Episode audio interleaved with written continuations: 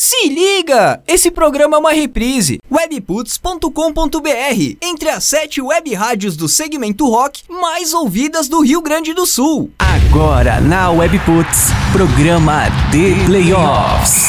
O programa dos esportes americanos. The Playoffs.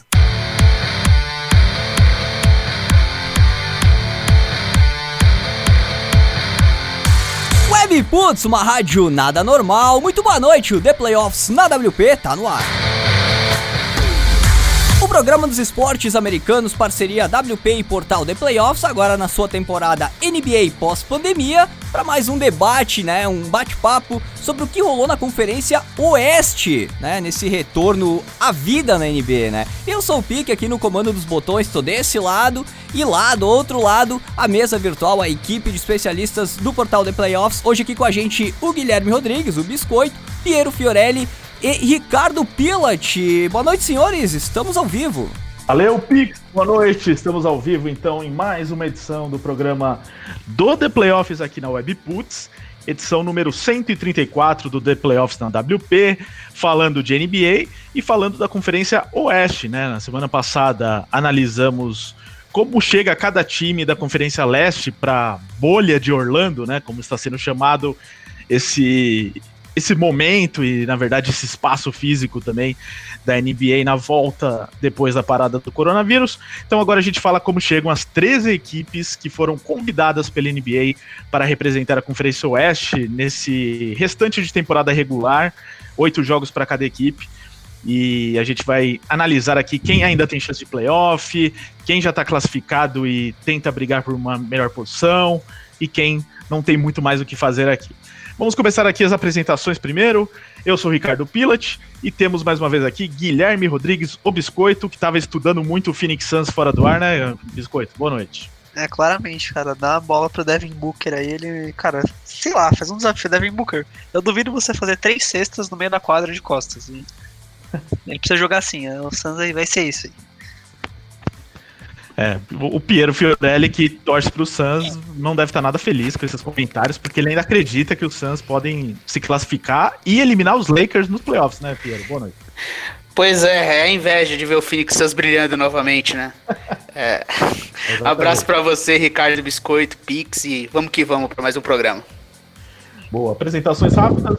Então eu vou deixar também recados rápidos para você antes de começar o programa. Lembrando que você pode participar com a gente, enviar perguntas, comentários, cornetadas pelo arroba ThePlayoffsBR nas redes sociais, ou então no, uh, usando a hashtag ThePlayoffs na WP. Também vale mandar mensagens pelo WhatsApp no número 11 9 4666 8427. E para você que está ouvindo no futuro, inclusive o programa, né, em uma versão podcast, você também pode entrar em contato com esse número, não só para mandar mensagens, mas também para pedir para entrar nos grupos de NBA do The Playoffs. Nessa volta do programa, já recebemos muitos contatos durante a semana de pessoas que ouviram o programa nos podcasts e pediram para fazer parte dos grupos de NBA. Então, mensagem para 11 9 4666 8427. É, e para você que está ouvindo no futuro, lembre-se que talvez você ainda não esteja nos seguindo no seu agregador de podcast favorito. Você pode ter encontrado o programa por acaso, ou entrou no site viu e está ouvindo o programa. Só que você tem que nos seguir também nesses agregadores, porque aí você recebe notificações quando os programas são publicados, e é, sem contar que você também é, pode ouvir direto no seu aplicativo, né? Já procura lá dentro do aplicativo pelo programa do The Playoffs e cada atualização que a gente publica, né? Lembrando que o The Playoffs na WP é publicado como podcast numa reprise desse programa ao vivo toda quarta-feira. E além disso, no canal do The Playoffs, nos agregadores de podcasts, temos também o USA na Rede, que é o outro podcast aqui da casa, que tá fazendo prévia de NFL, teve uma prévia de MLB na semana passada, vai ter prévia de NHL agora, que também tá voltando. Enfim, temos programas para fãs de todos os esportes americanos. Então siga-nos no Spotify, no SoundCloud, iTunes, Deezer ou onde você preferir. E lembre-se também, theplayoffs.com.br está de cara nova. Não esqueça de visitar o site, procura lá a aba de NBA para você que é fã de basquete, para ficar por dentro de todas as novidades da bola laranja, que está a menos de 10 dias já de começar, de recomeçar a temporada regular. Bom, agora falando então dos times do Oeste, Assim como na semana passada a gente vai falar um pouco mais, é, vai falar na ordem, na verdade, do, de como as equipes terminaram a classificação da temporada regular até o começo, até o, a paralisação da temporada. Então, posição 1, Los Angeles Lakers, 49 vitórias e 14 derrotas. Os Lakers que, um pouco antes da parada, tinham conseguido ótimas vitórias contra Clippers, contra Bucks, estavam num ótimo momento. E aí veio a parada. Eu vou começar com o Piero, que a gente sabe que é um cara mais imparcial nesse assunto aqui, para dizer se é, os Lakers, com o que eles fizeram até aqui na temporada regular e com a classificação em primeiro lugar praticamente garantida, é, esse restante de temporada serve para alguma coisa ou vai ser bem uma pré-temporada para os Lakers? É, não serve para muita coisa mesmo, é só para colocar os jogadores em forma e, e tentar encaixar o melhor quinteto na ausência do Avery Bradley, né? Por mais que o Avery Bradley não seja um dos grandes destaques da NBA, ele é um jogador que já demonstrou isso no Boston Celtics, que em times muito competitivos e de alto nível ele consegue ser um ótimo complemento. E ele foi assim nos Lakers, né? O melhor quinteto dos Lakers é com o Avery Bradley quadra. Ele teve ótimas atuações contra os Bucks e contra os Clippers em jogos importantes da temporada regular. Então é uma ausência aí que, que os Lakers vão ter que se acostumar com ela. E, e, vão pensar um pouquinho mais em como ajustar esse quinteto inicial, provavelmente iniciando com quem estava o Caldwell Pope e de repente pensando em outras coisas, né? Mas essa questão de ajustar um pouco o elenco, o time fez algumas contratações aí, né? Então tem J.R. Smith chegando, tem, vamos ver o tempo de quadra pro Dion Waiters, a questão do Marquinhos Morris também, como ele será usado. Então acho que é o momento aí pro Frank, Frank Vogel usar esses oito jogos mais para fazer alguns testes e preparar o time melhor para os playoffs, porque os Lakers fizeram uma ótima temporada regular, é, tem uma identidade já muito bem construída, um time muito forte dentro do garrafão, é, um time que lidera em tocos a NBA, é, e, e, ao mesmo tempo que é um time que joga um pouco mais lento em meia quadra, é um time que gosta de jogar em transição, né? Gosta de pega rebote e acelera. Ah, é, força turnover e acelera. É, força turnover e acelera. Então tem muito essa questão de, de jogar em transição, é, aproveitar os rebotes e aproveitar os turnovers para atacar assim. Então é um time que tem uma identidade construída e, e é a grande força do Oeste. Ô, louco, nem precisei falar, velho. Bom, assina embaixo, biscoito. Essa frase. Cara, acho que o Pierre falou bem, o Lakers, acho que ele tem mais que responder perguntas, é, responder algumas perguntas do que se preocupar com classificação. Acho que bem improvável perder a, a primeira colocação e na primeira rodada vai ser bem importante porque o, o oitavo colocado é claramente muito mais fraco do que, por exemplo, o Dallas Mavericks, com certeza. É, o Bradley, ele faz falta, assim como o Pierre falou. Ele não é o cara que mudou o patamar do Lakers, com certeza não. Ele não é o LeBron James ou o Anthony Davis, são os caras que fazem o Lakers ser um candidato ao título. Mas ele era um ótimo complemento. Agora a gente tem que ver como o Lakers vai agir. Por exemplo, que provavelmente os minutos sejam divididos entre KCP, né, o quem teve o Pope, e o Alex Caruso. O Caruso, por curiosidade, ele é o melhor guard da NBA defendendo na posição de, de point guard ele tem o, o índice de defesa de 100,3 pontos, que é a melhor marca. Perdão, só perde pro Bledsoe, que é do, do Bucks. É a segunda melhor marca de um armador na, na NBA e a melhor marca do Lakers. Então, eu acho que o KCP, o Bradley. Brad, perdão, o KCP o Caruso conseguem substituir bem o Bradley. É, mas, como o playoff é um jogo diferente, principalmente as rotações tendem a ficar mais curtas. O Caruso, por exemplo, ele não tinha nem 20 minutos por jogo de média. Então, é, como ele vai reagir com mais tempo? O KCP também, ele surpreendente, surpreendentemente estava responsável no ataque.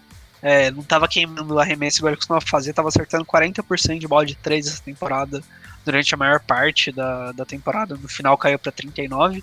Então, é um time, como o Pio falou também, que tem uma identidade muito forte. É um time que pega muito rebote, tá ali no top 5, em, tanto em rebote ofensivo quanto rebote defensivo. É o time que tem a melhor porcentagem de, de acertos na, de, de arremessos com 48,5. É tipo absurdamente a, a maior média. O segundo time tem na casa dos 47.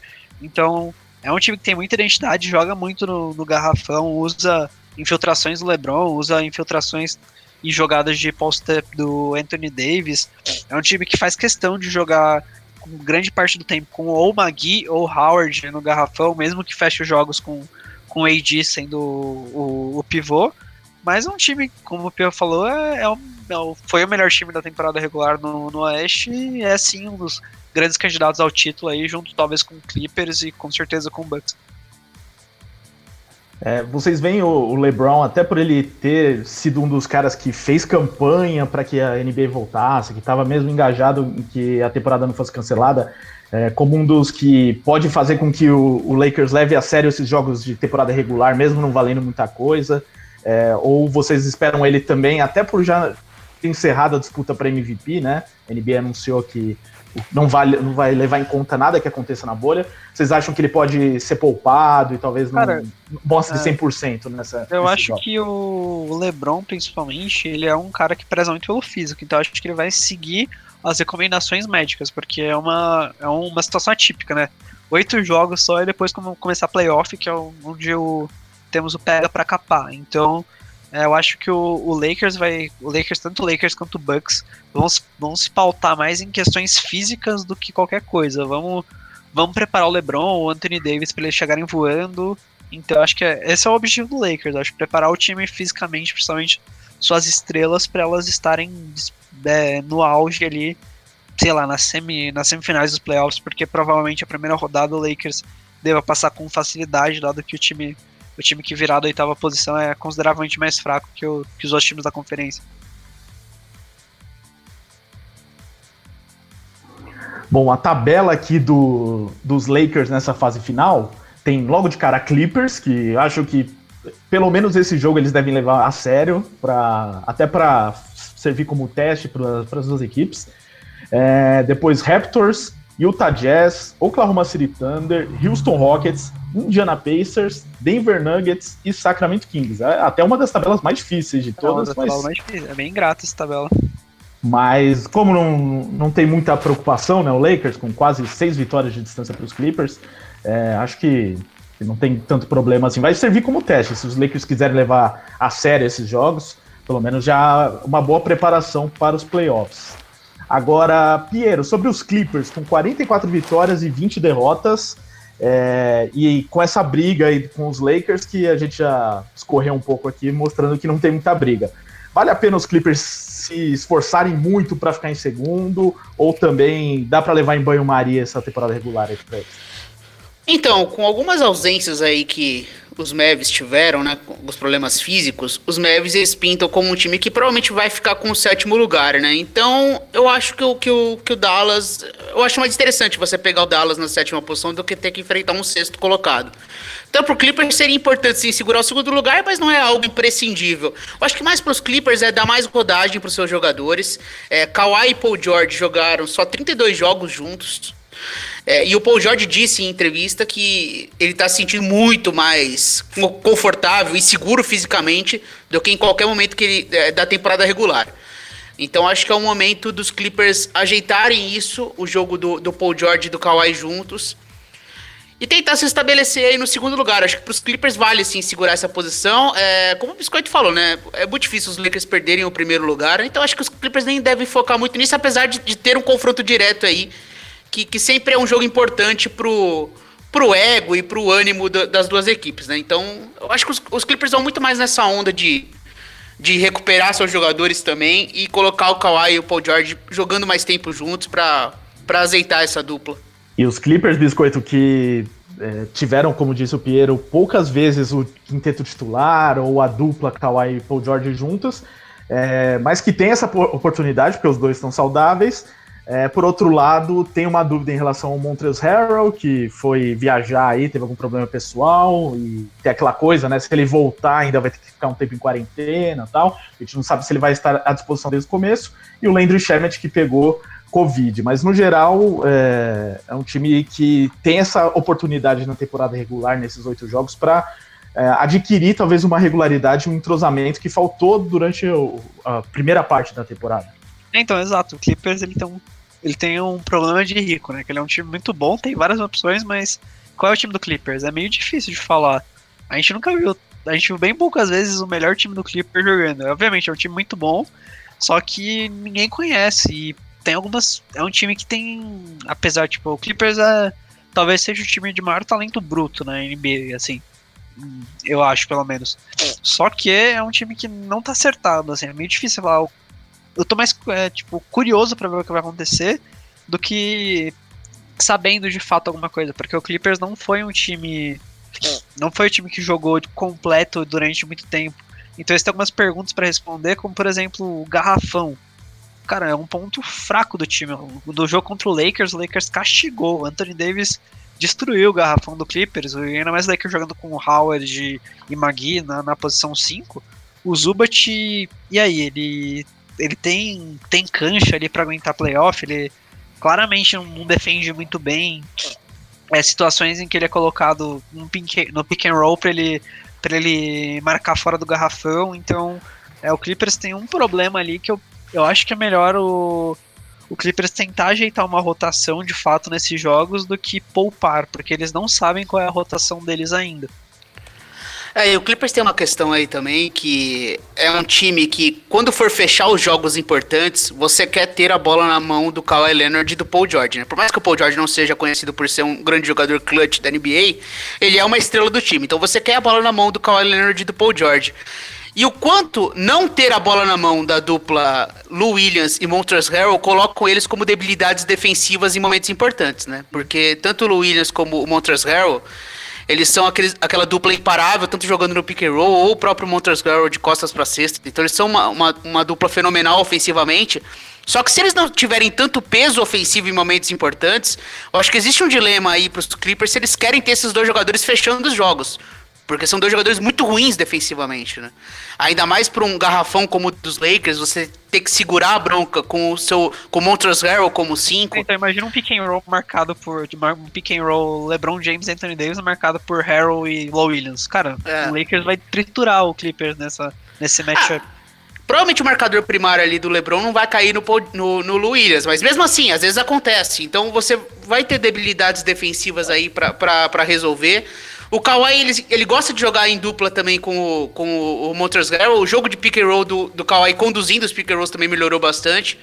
É, como passador, o Kawhi evoluiu muito. Já foi assim no Raptors e está sendo ainda mais assim no, no, nos Clippers. Então, tudo tá colocando para ser mais confortável o Kawhi ficar com a bola nas mãos nos momentos importantes. E aí você tem essa questão de como ajustar o Williams. Então acho que são algumas questões aí pro, pro, pro Doc pensar em como ajustar esse Clippers, que tem, como o Biscoito falou, né? É muito talento. É, você tem Kawhi e Paul George, mas ao mesmo tempo você tem vindo do banco Williams, Montrezl Harrell, o Marcus Morris chegou na bolha, né? Os irmãos Morris chegaram, né? Tanto Marquinhos como o Marcos. E o Marcus Morris é mais um desses alas que traz mais defesa, traz mais arremessos de três pontos. É um jogador que consegue tirar alguns pontos também da cartola. Jogador interessante para ter no elenco. Então é um timaço dos Clippers. É, e tá aí. Claramente existe um dois favoritos na divisão, é, na, na conferência. Eu não vou fugir muito disso. Então, eu acho que, que os Clippers eles estão à frente dos outros, sim.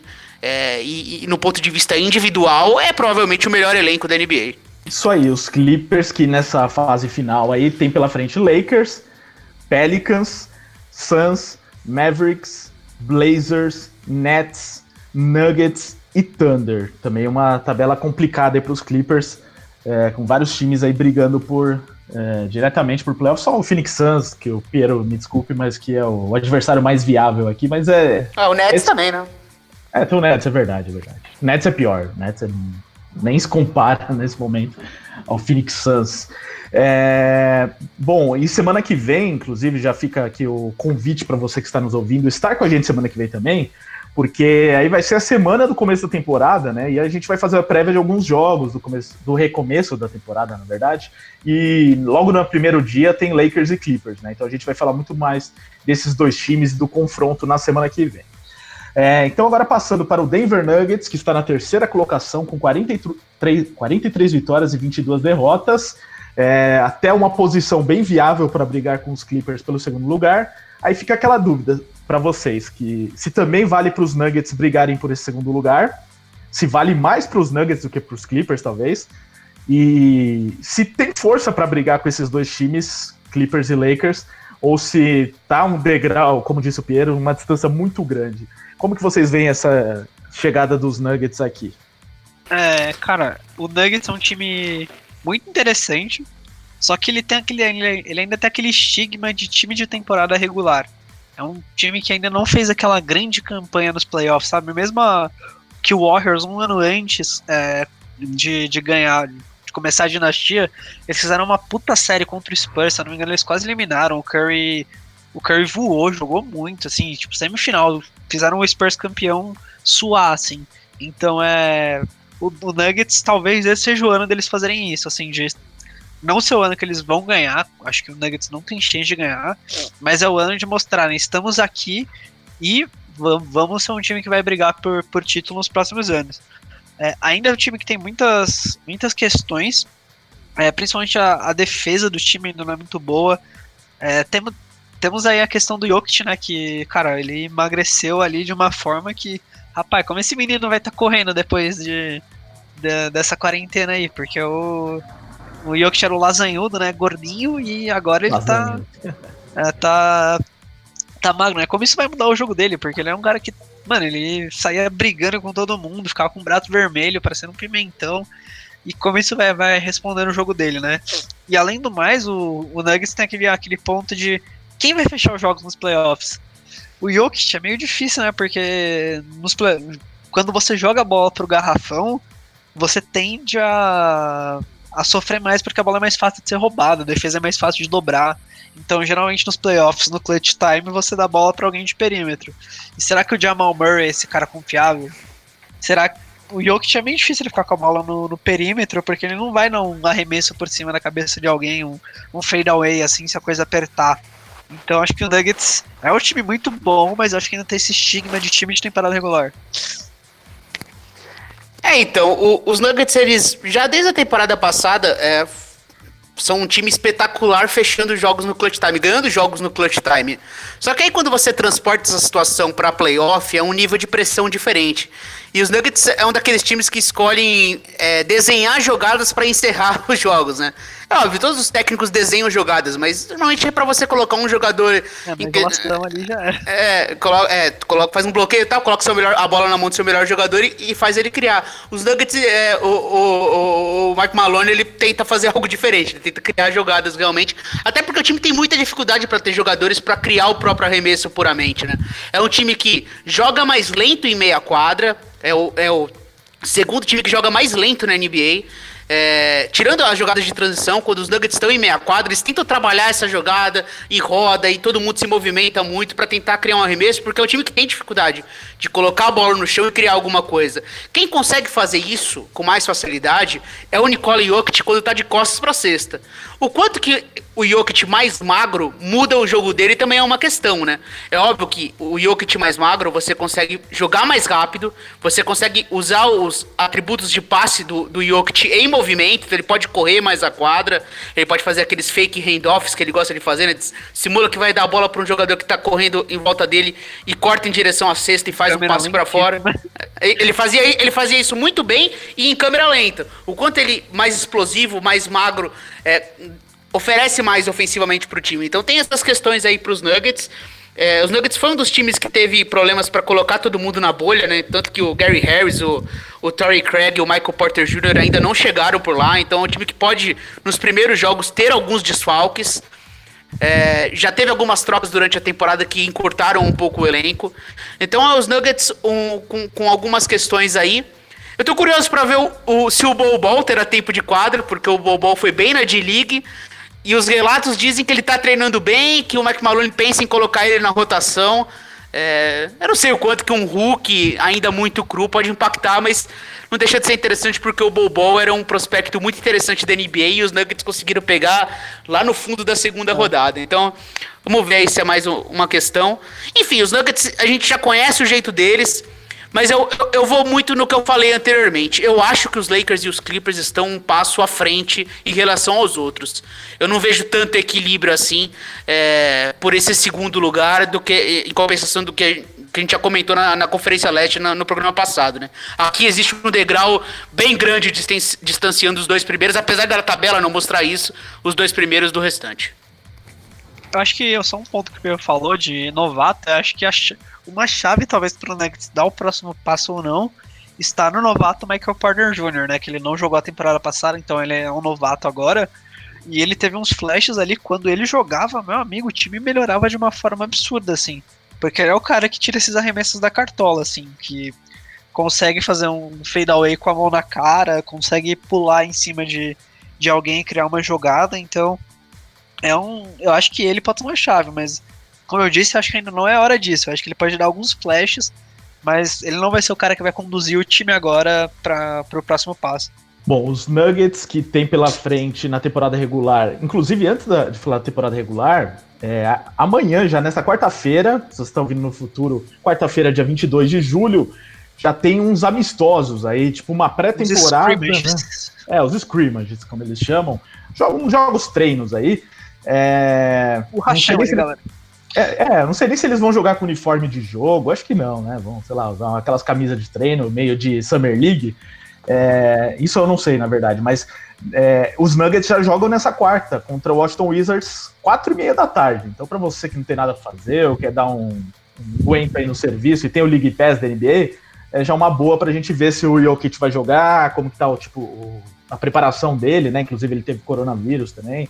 Então, é, vamos ver o quanto que isso afeta ou não o jogo dele. Mas já é uma boa oportunidade pra gente vendo uns joguinhos aí antes do começo da temporada regular.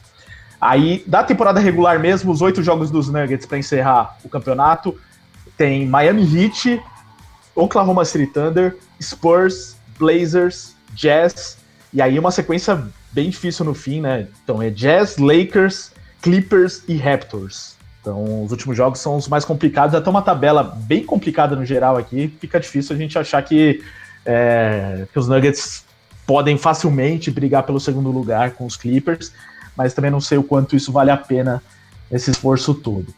É, quarta posição, Utah Jazz, 41 vitórias e 23 derrotas. Aqui eu acho que a gente já pode, apesar da distância ser pequena, acho que a gente já pode começar a pensar numa briga mesmo pelo G4, né? Do Jazz com até o Dallas Mavericks.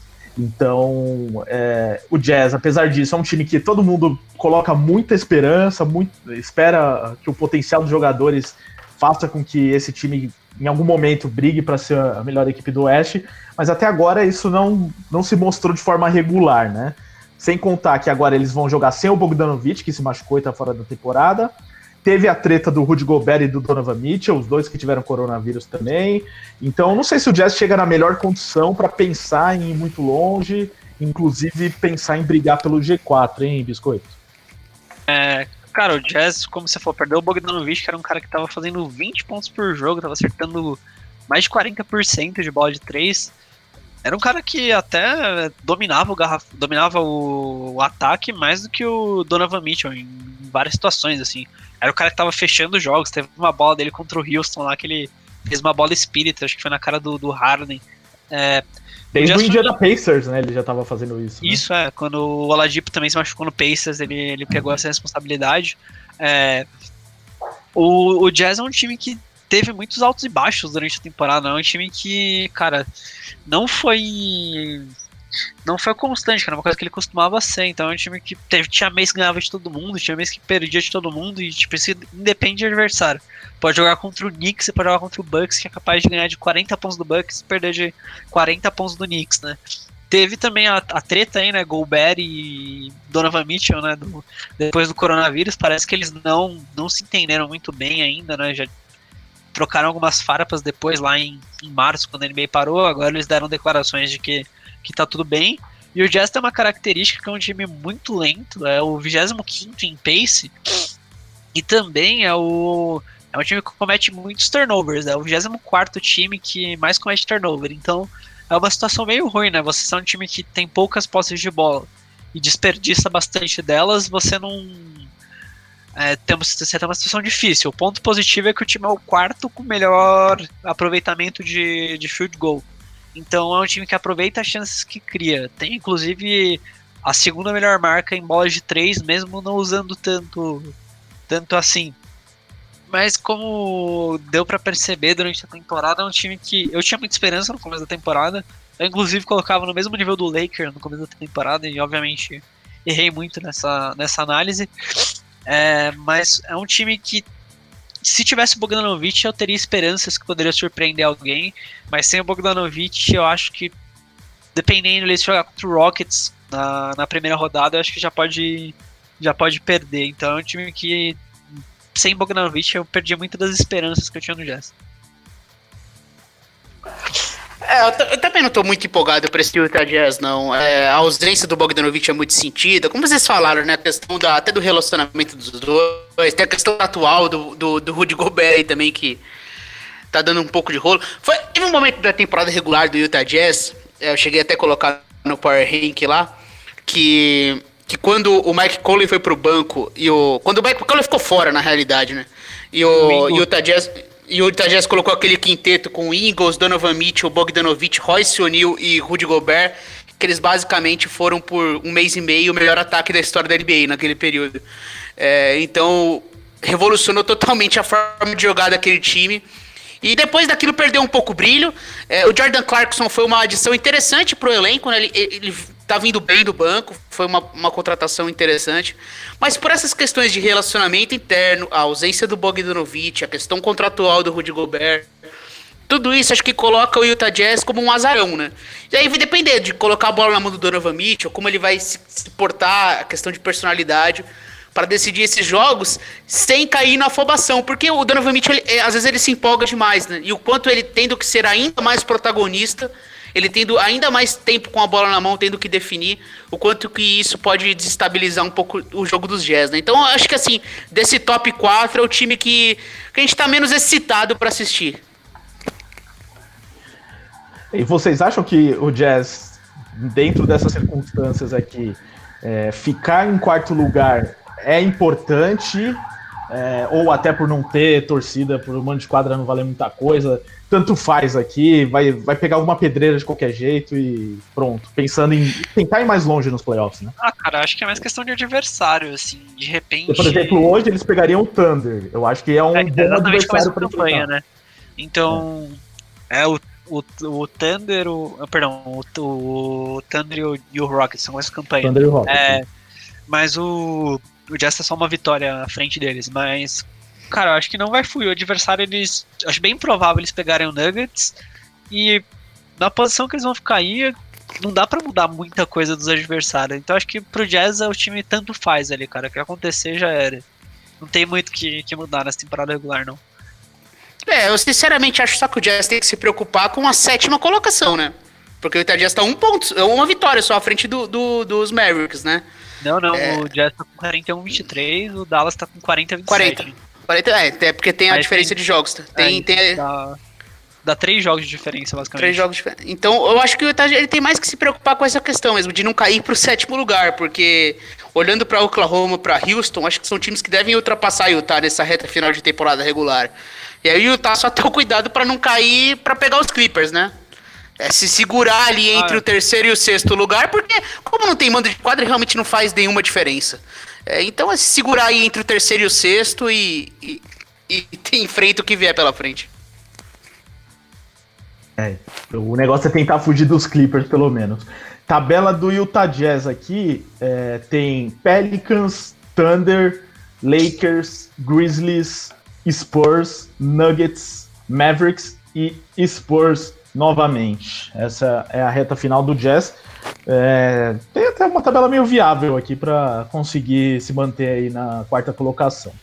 É, se é... Vence, vencendo os dois jogos contra os Spurs e vencendo o confronto direto contra os Mavericks, basicamente já garante o não ficar no sétimo lugar, né? É, exatamente. É, aí na quinta posição nós temos o Oklahoma City Thunder, que ninguém pensava que poderia estar nessa situação nesse momento da temporada. É, tá lá com 40 vitórias e 24 derrotas. E essa parada, vocês acham, você acha, Piero, que pode ter atrapalhado o Thunder, que estava num ritmo assim, acima do esperado e conquistando vitórias, chegando no quinto lugar, né? Que muita gente achava, ah, o Thunder tá bem, vai conseguir um oitavo lugar, de repente já tá em quinto. E aqui tá brigando por um G4. A parada pode ter atrapalhado esse ritmo para você? Então, é difícil dizer. Eu, eu acho que não, sabe? Porque é um time. Se bem que é um time muito experiente, né? Um time já de alguns jogadores muito veteranos, né? Então tem uma questão física aí do quanto que essa parada é, se ela foi boa ou ruim na questão de recuperar os caras, ou se você tem que fazer uma nova preparação para jogadores como Gallinari, como Chris Paul, como o próprio Chianadas, enfim, um pouco desses jogadores um pouco mais velhos desse elenco. Só que o Oklahoma City Thunder foi a grande surpresa da temporada, ninguém apostava que, os, que, o, que o Thunder terminaria com esse elenco, né?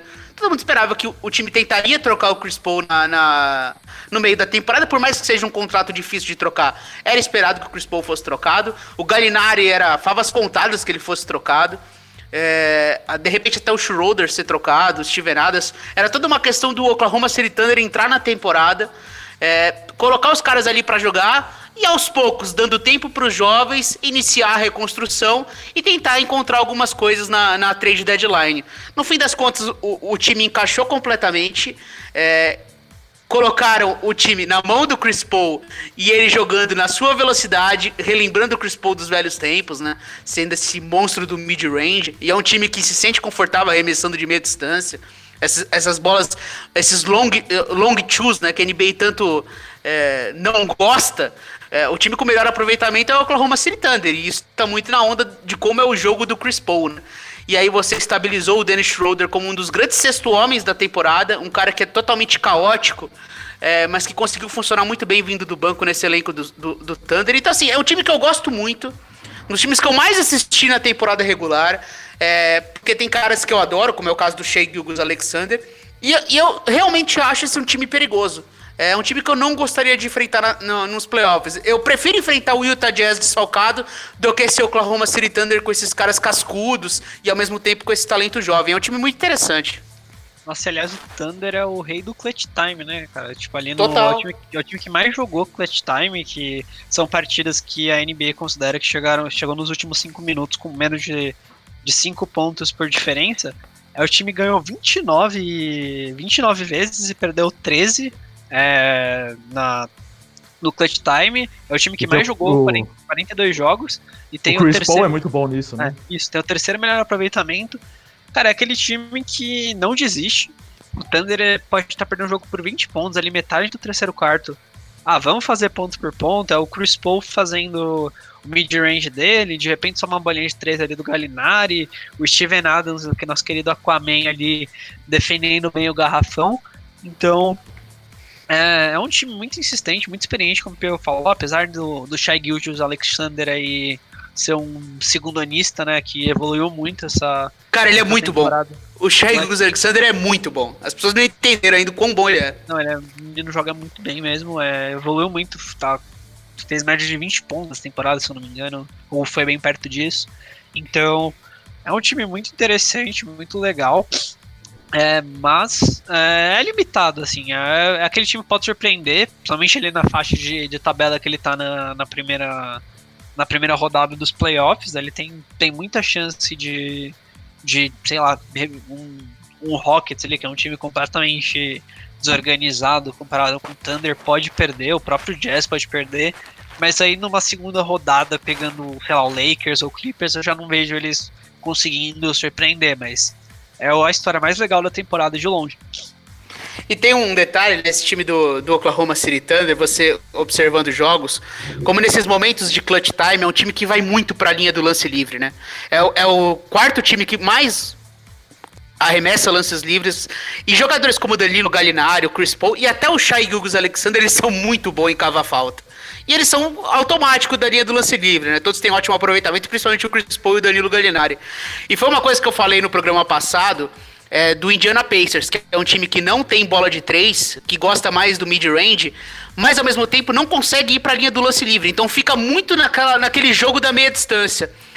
O Thunder, ele gosta dessa meia distância. É um time que arremessa de três, mas também não arremessa tanto. Mas é um time que consegue ir muito para a linha do lance livre. Então também tem uma bola, uma cesta fácil e, e uma jogada de garantia. Então tem essa questão de ser um time mais experiente e ter essa identidade de jogo que, que caras como o Chris Paul e Danilo Gallinari trazem pro time. O Thunder que talvez até pode ter o André Robertson, né? Não sei se Nossa, é verdade, tá, voltou dos mortos aí, ele não joga. Dois Ninguém lembrava anos. mais dele, né? Ah, Mas é é- difícil avaliar ali o cara como ele vai jogar depois de dois anos. é. O Andrew Robertson ele era um ótimo defensor, mas não sabia só? arremessar uma bola de basquete. Qualquer, tipo, ele tinha que bater a bola ali. Se a vida dele dependesse disso, ele não conseguiria. Então. Marco da cesta ele não consegue fazer bandeja, assim. Parece eu jogando basquete lá com vocês. A, a, mecânica de arremesso dele é grotesca também. Acho que só não perde pra do Michael Kidd Gilchrist. De resto, a dele tá ali. É, se fosse no futebol, ele ia ser aquele volante que fica ali só marcando na frente da zaga e não sai de jeito nenhum. Mas no basquete você tem que atacar um pouquinho também, né? De qualquer maneira, seria um bom reforço pensando nessa profundidade de elenco que atualmente não é das melhores, né, pro Thunder. É, a tabela do Thunder na reta final tem Jazz, Nuggets, Lakers, Grizzlies, Wizards, Suns, Heat e aí fecha com Los Angeles Clippers. O Thunder com boas condições ainda de brigar até pelo G4. É, que não vai significar tanta coisa, mas beleza. É, sexto lugar, Houston Rockets. Esse é sempre aquela incógnita, né? Porque é um time ah, é estrelado. o Sixers do Oeste. Esse. É, até a posição é a mesma, né? Os dois estão em sexto. Então é aquele elenco que você olha e fala, pô, um elenco. É, James Harden e Russell Westbrook. E só que tá em sexto lugar, tá atrás do Thunder, tudo bem, tá com a mesma campanha aqui no geral, mas perde nos critérios de desempate. É, além disso, tem o problema do Westbrook ter tido coronavírus, também a gente não sabe se ele vai estar apto para voltar logo no começo da temporada, ainda ele, é, ainda ele não chegou, pelo menos até a última informação que eu tenho, ele não foi para Orlando ainda. O Harden chegou atrasado, né, mas foi, aparentemente não teve coronavírus. É, contratou o Luke Mbamute para voltar lá para o elenco. E tem aquela questão também, né, Piero, que é dos Rockets jogando sem pivô, o único time da NBA que não põe um minuto do jogo um pivô para jogar. Você acredita que eles vão continuar jogando assim? E até onde pode chegar jogando dessa maneira e com esses problemas aí? É, não é nenhuma questão se eu acho, né? Eles não têm opção, né? Porque eles trocaram o pivô que eles tinham lá, né? Então, é, não tem muito para onde fugir aqui. O que, que, eles vão fazer com esse elenco para tentar ajustar? Se ela vai colocar o Tyson Chandler com tempo de quadra? Não tem condição. Então, assim, o, o, o time dos Rockets, eles, eles vão com o que eles apostaram quando eles trocaram na, na, na metade da temporada o Clint Capelá. É, e é aquela coisa, né? É o Houston Rockets do jeito que a gente já conhece. É o time que mais arremessa de três pontos na temporada regular. É o time que menos tenta arremessos de dois pontos na temporada regular. Mas, ao mesmo tempo, é o segundo time que mais arremessa lances livres. Então, é aquela coisa, né? É o time que tenta bolas de três e tenta provocar faltas para bater lances livres. É um time até que adicionou um pouco de liberdade pro Russell Westbrook, né? Por mais, é, o Russell Westbrook ele cresceu na temporada quando houve a troca. Ele, foi, ele teve um mês espetacular durante a temporada regular. Quando ele teve um pouco mais de liberdade, até para dar aqueles arremessos em movimento que ele dá, colocar o Russell Westbrook mais envolvido com o jogo e isso fez muito bem a ele. É, então existe talento aqui, mas é aquela limitação de sempre que a gente já conhece do Houston Rockets, né? É, quando tá caindo é tudo muito lindo e quando não está caindo é uma tragédia e fica até meio feio de assistir. Então esse, esse dilema que existe no Houston Rockets, mas eles abraçaram o projeto, o Daryl Morey acredita muito nisso. É, o Mike D'Antoni tá aí os, os, últimos, os últimos jogos da, da, da carreira dele nos Rockets para tentar garantir um contrato para a próxima temporada que não seja nos Rockets, mas em outro time. E eles vão assim tentando competir do jeito deles com esse super small ball. É, então é, é, o Houston Rockets de James Harden e Russell Westbrook tentando surpreender. Quando houve a troca, os primeiros jogos foram muito impressionantes, né? Logo na primeira noite já foi aquele jogo contra os Lakers, né? Da estreia do Robert Covington que o, que o Houston ganha em Los Angeles. É mesmo no Staples Center. 40 pontos não deu para o Lakers ganhar aquele jogo. É, que é uma questão muito difícil, né? Porque o, o, o Rockets ele sofre muito para defender jogadores mais altos, né? Ainda mais jogadores mais altos móveis, né? Que você não consegue puni-los tanto defensivamente. O Anthony Davis é um caso desse. Você tem algum jogador, por exemplo, o James Harden, ele é um jogador que defensivamente, ele só consegue defender embaixo da cesta. Então, jogadores no post, o James Harden até consegue segurar alguns jogadores mais, alto, mais altos. Tanto que no All-Star Game foi o grande momento o, o Giannis Antetokounmpo colocando o, o, James Harden nas costas dele para tentar ganhar o jogo e não deu nada certo, né? Porque o James Harden segurou três vezes o, o Giannis Antetokounmpo e o, e o Oeste, e o Oeste não, né? O time do LeBron acabou ganhando o jogo das estrelas. E aquilo é uma marca do James Harden defensivamente ser um cara que defende bem o garrafão. É, mas existem limitações, até pela questão da altura. Então tem essas questões defensivas do, do, dos Rockets, o quanto que a dependência da bola de três ela vai existir, ela vai continuar existindo. Então é um pouco do, de filme repetido do, do, do Houston Rockets, né? Um time que é muito perigoso pelo talento que reúne é, dentro do roster, mas também é um time que as fragilidades estão expostas aí para todo mundo. Você acha, por exemplo, Biscoito, que os Rockets, apesar de no papel ter esses jogadores tão importantes assim, é, pensando nos times que vão ficar no G4, Eles têm mais medo de enfrentar um Rockets ou um Thunder, por exemplo, nos playoffs? Ou Jazz ou Thunder, né? É, Jazz, Thunder, Rockets. É, cara, o Rockets é um estilo de jogo bem peculiar. É o time, o único time da NBA. É, tô até olhando as estatísticas aqui, que eu sabia que era bastante, mas até fiquei surpreso. É, o Rockets, ele.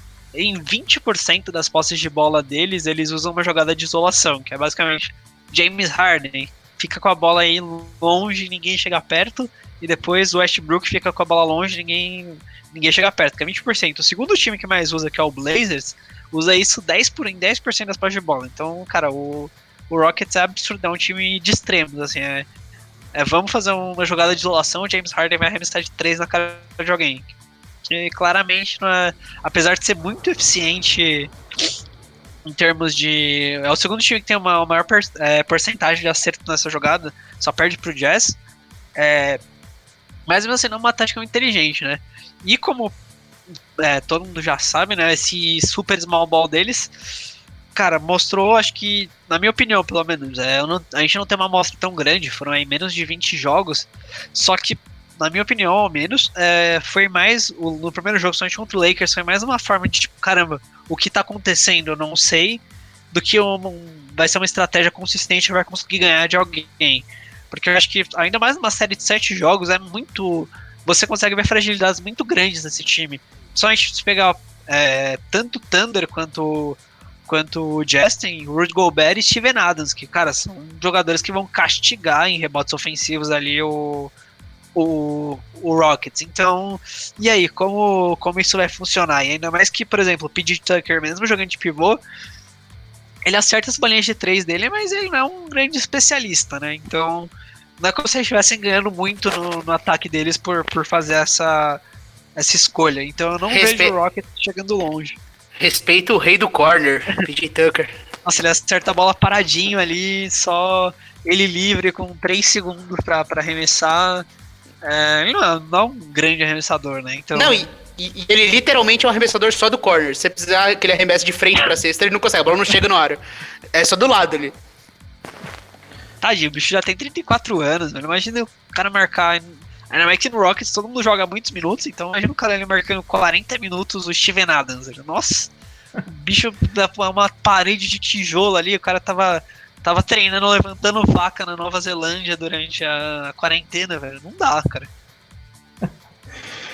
Bom, o Houston Rockets nessa reta final de temporada tem logo na, de cara o Dallas Mavericks, um jogo bem interessante aí pra gente ver, né? O clássico texano. Depois Bucks, Blazers, Lakers, Kings, Spurs, Pacers e Sixers. E aí, já que a gente falou do Mavericks, é o time que vem na sequência, no sétimo lugar. É, 40 vitórias e 27 derrotas, então ainda tá nesse range aqui para brigar pelo até pelo G4, né? Ainda pode chegar no Utah Jazz. É, só que a gente sabe o quanto o time depende do Luca Doncic, um pouco mais do Kristaps Porzingis, e perdeu agora o Colin Stein, que, tá fora, que resolveu não jogar a temporada, contratou o grande craque Trey Burke, que volta para o elenco.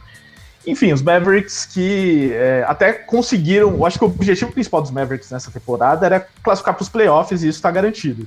Então, acho que o que vier é lucro aqui, né, Biscoito?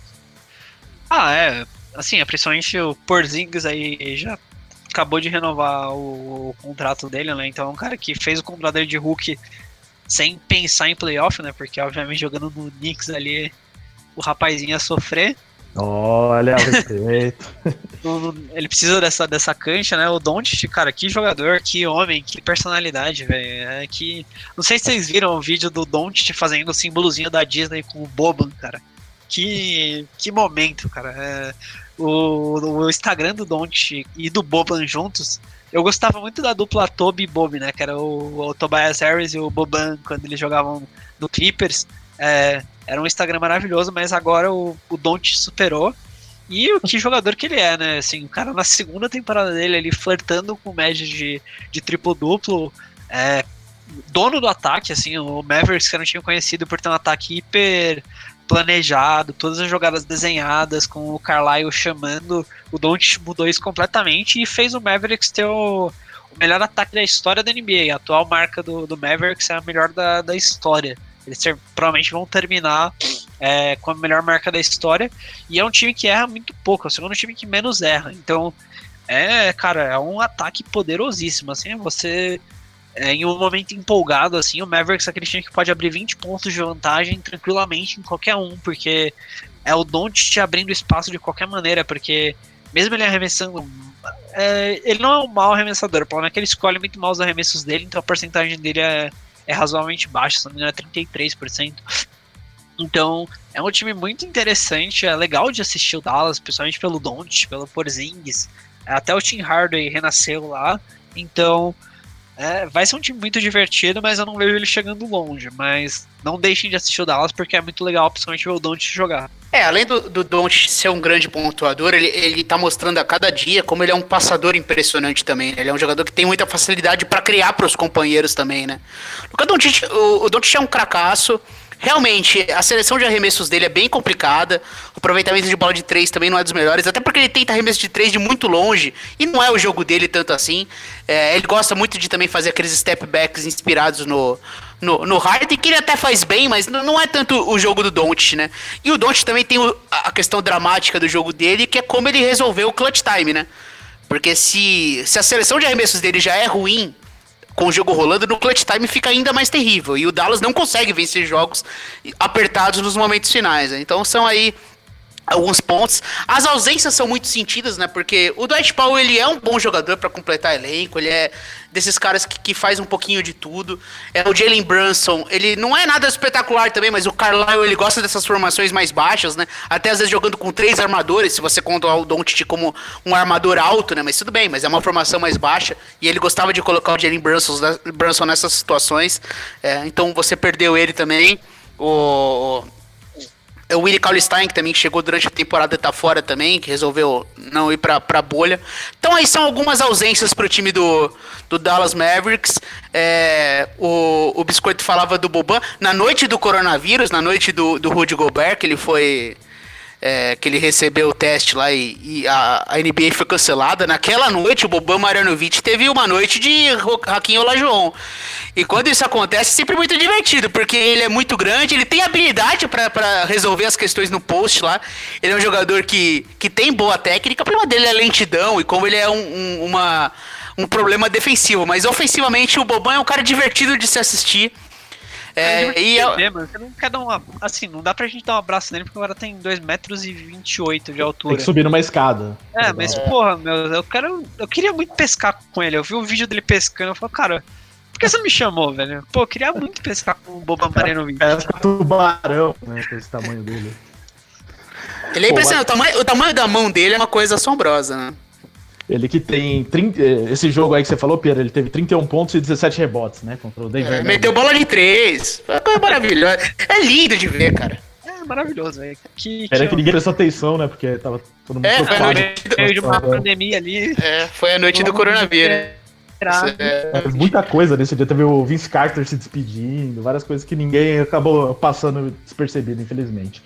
O Mavericks tem pela frente Rockets, Suns, Kings, Clippers, Bucks, Jazz, Blazers e Suns. Para fechar dos Mavericks, é, é um cenário muito improvável que eles cheguem aqui no quarto lugar, ou vocês acham que dá para dá para acreditar nisso? Ah, eu acho um pouco improvável, assim, principalmente porque tem muito time para chegar no, no, quarto lugar, né? Mas, é, como eu disse, é, o Mavericks é um time que numa série de playoff, assim, eles podem ser aquele time que na empolgação consigam complicar. Tipo, por exemplo, contra o Clippers, né, o provável adversário. Eu acho que o Clippers ganha com certeza, só que é um é um adversário que, cara, numa, num dia bom do Doncic é difícil eles perderem um jogo assim. Aqueles dias que o Doncic o Doncic vai tentar os MPs dele de qualquer forma. No dia, no dia que cair, é meio difícil ganhar do Dallas. Então o Dallas é aquele time que pode pode surpreender, assim, vamos supor uma série 4 a 2 contra o Clippers, assim, o, o Clippers ganhando por 4 a 2 não me estranharia não. É, e eu acho que eu acho que também o Carlisle ele tem que pensar um jeito de deixar o Porzingis um pouco mais confortável em quadra, né? Defensivamente ele consegue defender como pivô lá, ele vai evoluindo, tem os problemas dele, mas ofensivamente ele se limitando, limitando não, mas arremessando muito de três pontos e basicamente não tendo oportunidades para jogar no post e nessas situações, é, às vezes o Porzingis ele, ele fica meio deslocado e você sente que ele não tá ofensivamente utilizando todo o potencial dele. É óbvio que como o Doncic é o melhor jogador do time, você quer ter sempre o Doncic nas melhores situações. Então você quer ter a bola na mão dele. Mas eu acho que o Carlisle ele podia, de repente, ser um pouco mais flexível e tentar colocar algumas situações pro Porzingis, até por essa questão de ter uma bola a mais no clutch time, deixar ele mais confortável, porque ofensivamente às vezes ele parece deslocado e subutilizado, né? É, eu sei, eu entendo que é o jeito da NBA jogar hoje em dia, eu, eu topo tudo isso. Mas o Porzingis ele é um talento muito grande para ser simplesmente um arremessador de três pontos, né? Acho que é uma questão aí. Bom, e no oitavo lugar temos o Memphis Grizzlies aí já bem distante do sétimo lugar, aí a gente começa uma briga mesmo pelo oitavo lugar, que é a última vaga nesse playoff. 32 vitórias e 33 derrotas. Mas um time que surpreendeu aqui, entre outros adversários, de conseguir se consolidar e tem já uma distância até boa para o nono colocado, que é o Portland Trail Blazers. Sem grandes problemas, tem aí o, o Jamorant, que deve ser o calor do ano, ainda mais depois dessa decisão da NBA de invalidar tudo que aconteceu agora para a disputa do prêmio. Contratou o grande Tolliver, que o Tuca adora, né? Jogou aí nos Blazers e tudo mais. Tuca, nosso Nossa, torcedor dos Blazers. O é... Tolliver tem aquele famoso vídeo do The Decision em parte 2, que foi quando o LeBron fez o The Decision, ele, ele também fez um improvisado maravilhoso. Grande vídeo da, da É, o, o Tolliver ele é o cara conhecido por ser um grande companheiro de time. Ele ainda tá na NBA por causa disso, né? Ele é gente boa, mano. Tá certíssimo. Ele é, um, é o, ele é um é gente boa. Pagode. É o Tyson. exatamente. É, exatamente. É o que eu seria se eu fosse jogador de basquete. Ele que tá rumo aí a jogar em todas as franquias da NBA, inclusive. É, então, Memphis Grizzlies chega forte o bastante para se manter nesse oitavo lugar e assim, o problema não é só ficar no oitavo lugar, é isso é até bem provável que eles consigam, mas é ter uma distância suficiente para o nono colocado de talvez não precisar do play-in e se precisar do play-in, conseguir vencer esse time, esse time que venha de lá e que pode ser um time até mais forte na, é, no papel do que eles. É, então, o, o, o, Memphis Grizzlies é um time também que foi uma grande surpresa da temporada, né? É outro time que foi uma decepção no ano. Decepção não, né? Era um processo de reconstrução, claro. É, o, o Grit and Grind foi uma coisa que funcionou por muitos anos por lá, foi super legal de assistir, todo mundo amava aquele time, o jeito duro de se jogar, a NBA a moda antiga e Mark Gasol, Zach Randolph, Tony Allen, todo mundo amava aquele time. Mas acabou, aquele processo foi finalizado, o time trocou as últimas peças e iniciou um processo. Não se esperava que logo no primeiro ano do Jamoran, no segundo do Jaren Jackson Jr. e esses poucos veteranos que vieram para completar o elenco, que esse time encaixaria a um nível a ponto de brigar por playoffs, né? E, e, e, foi surpreendente. Tudo bem que teve a questão da lesão do Zion, teve um Portland Trail Blazers cheio de problemas e um oitavo lugar meio que ninguém queria. Mas mesmo assim, é uma grande temporada do Memphis Grizzlies. O Jamoran é um dos jogadores mais legais de se assistir na NBA. É, é um time também que não é tanto conhecido pelas bolas de três pontos, né? Também é um time que é, é, ele mudou o jeito, joga muito mais rápido do que a gente acostumou a ver o Memphis Grizzlies jogar, mas ainda é um time que não é um time que arremessa tanto bola de três pontos, que gosta de arremessos de meia distância, que gosta de usar os seus pivôs, que gosta de colocar a bola na mão do Jamoran. Então é um time que, que ele também joga é, não tanto a, partir das bolas de três pontos. E, e, e, é muito por essa onda, né? É ver esses caras jogarem, é ver o, o Jamoran, é ver o Jaren Jackson Jr., é ver o Brandon Clark. É, então é, é, muito essa onda. É um time que vai entrar aí nessa, nessa bolha para tentar ter uma experiência de playoffs, que é sempre algo muito bom para um time jovem, né?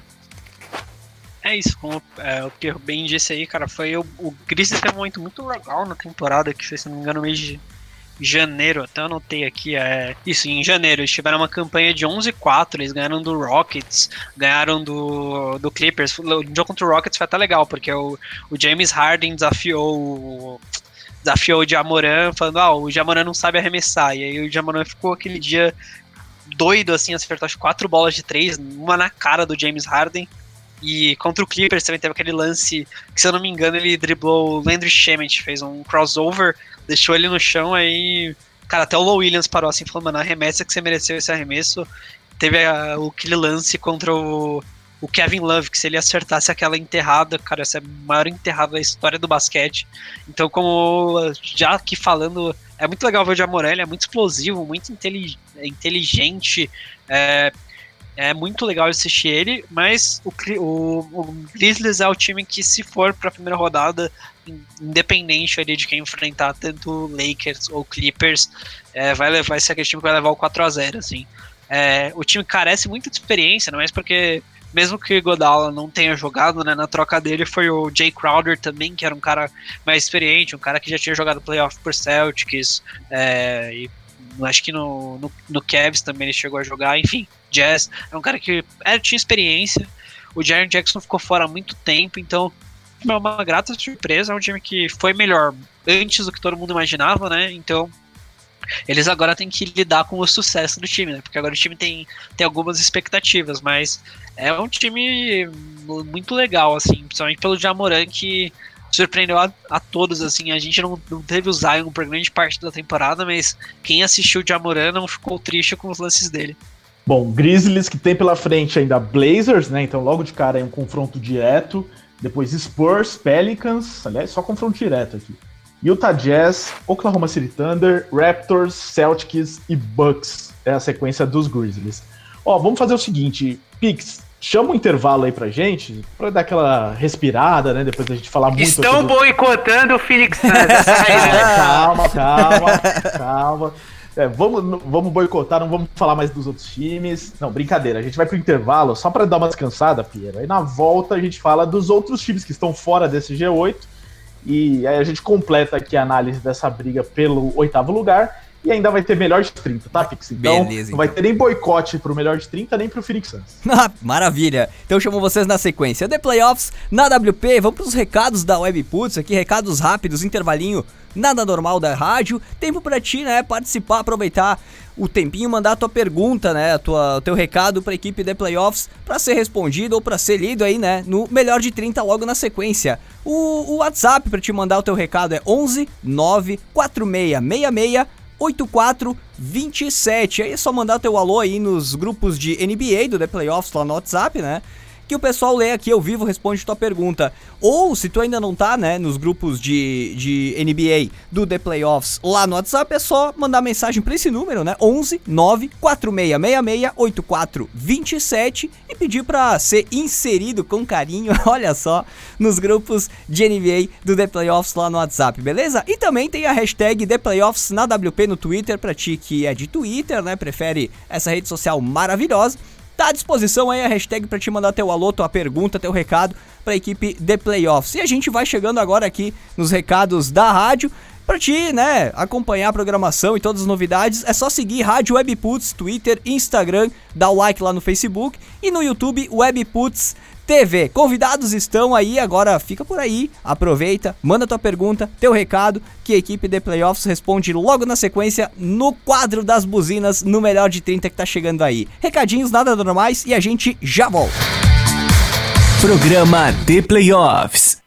Podcast é uma tendência. Muitas pessoas procuram produtos de áudio para se informar, se divertir e até para conhecer novas marcas. Chegue na frente, coloque seu podcast no ar com a WP Oncast. Estúdio equipado e preparado para gravação presencial ou à distância. Equipamentos específicos e a inteligência estratégica de quem vive o mundo digital. Use o podcast para promover produtos, serviços e fortalecer o relacionamento com o seu público. WP Oncast, o seu podcast no ar. Entre em contato pelo fone ou WhatsApp 5499620 5634 ou pelo site wpcom.rs/oncast.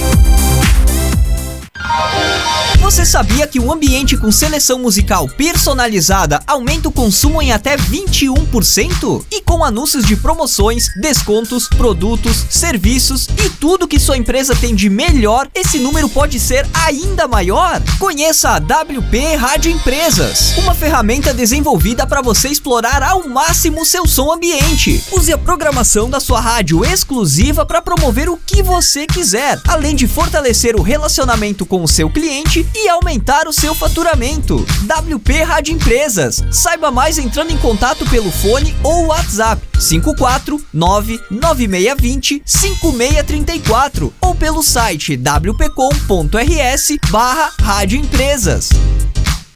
Tá rolando The Playoffs na WP. WP preparou mais uma pra ti que curte as clássicas, aquelas que fizeram a trilha sonora dos anos 2000.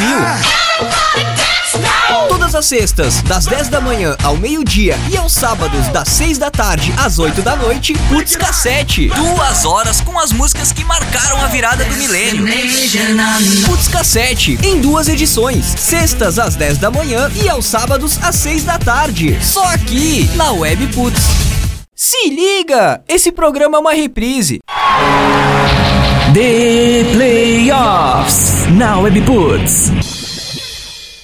É isso aí, o The Playoffs na WP tá de volta dos nossos recados e olha só, tem um convite pra ti que curte rock and roll, música boa de verdade, né? A programação da WP tá 100% repaginada. É, na verdade, a gente trouxe algumas novidades na programação, porque o som que tocava na WP ainda toca e tem muita novidade na programação musical das 24 horas da WP. Então olha só, tu que trabalha fora, que curte né, ouvir uma música em casa mesmo, que tá aí de quarentena, né, que tá uh, procurando um novo emprego, enfim, é só acessar o site webputs.com.br, dar o play e acompanhar e curtir a deliciosa programação musical que a gente preparou para ti. Novas playlists, novos programas, novas músicas. 24 horas. E também tem o aplicativo da WP, né, pra ti que tá sempre pra lá e pra cá, é só baixar o app gratuitamente na Play Store aí pros Androids, né? Por enquanto, só para Android a gente tá desenvolvendo, tá trazendo as novidades, a galera tá pedindo aqui pra gente, né? Estão enchendo o saco da gente aqui na WP para colocar o aplicativo, aí disponibilizar o aplicativo para iPhone, né, para sistema iOS. Estamos providenciando para logo, tá? Para logo. Então, por enquanto, galera que tem iOS ou outro sistema operacional, é só acessar o site webputs.com.br, dar o play e navegar, continuar respondendo o WhatsApp aí com o aplicativo, né, com o teu navegador mobile em segundo plano que funciona, que é uma beleza. Beleza? Fechado? Combinado? Agora, voltando que tem quadro melhor de 30, né, Ricardo Pilot? Equipe de playoffs, voltamos. Voltamos antes do melhor de 30, a gente vai fechar a análise dos outros times aqui, né, da Conferência Ah. Oeste. Então vamos fechar aqui antes, né, pro Piero não ficar bravo, né, Lógico, se a gente lógico. falar do grande Phoenix Suns. Mas primeiro, nono lugar, Portland Trail Blazers, 29 vitórias e 37 derrotas. As novidades aí do Blazers é que o Trevor Ariza não vai jogar, porque ele não quer jogar, né, tem algumas situações aí familiares, tal, ele optou por não jogar e se arriscar lá na bolha da NBA. Carmelo Anthony voltou magrinho, né, o Skinny Melo, como ele se auto-intitulou. E parece que vai jogar na posição 3 novamente. É, vai ter a volta do Nurkic, que acho que é a grande notícia aí para os Blazers que ainda buscam playoffs. É, enfim, Portland Trail Blazers, tá empolgado, Piero? É, não muito. Sinceramente, não, tô muito, não. Nem o Skinny Mello te ajudou. É. Não, e eu, eu sou totalmente contra a ideia de, de um, um Carmelo Entra jogando numa posição 3, se é que existe essa posição ainda na NBA de hoje, mas eu acho que o Carmelo ali na posição 4, você tendo um ala a mais, tudo isso deixa o time mais confortável defensivamente até, né? E, e o Carmelo sendo esse cara que espaça a quadra como, sei lá, um stretch fora às vezes, ou quando joga também naquele jogo de mid-range dele. É, eu acho que o Carmelo fica mais confortável. O jogo dele pra NBA atual numa posição 4, se a gente colocar da, NBA de antigamente, né?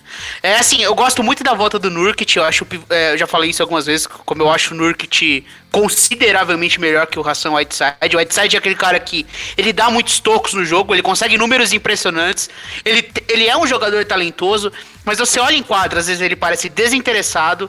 É, os tocos dele também são seguidos por muitas bolas que ele vai totalmente afobado para tentar o toco, é, e, e, aí acaba perdendo um rebote ou acaba dando uma chance pro adversário.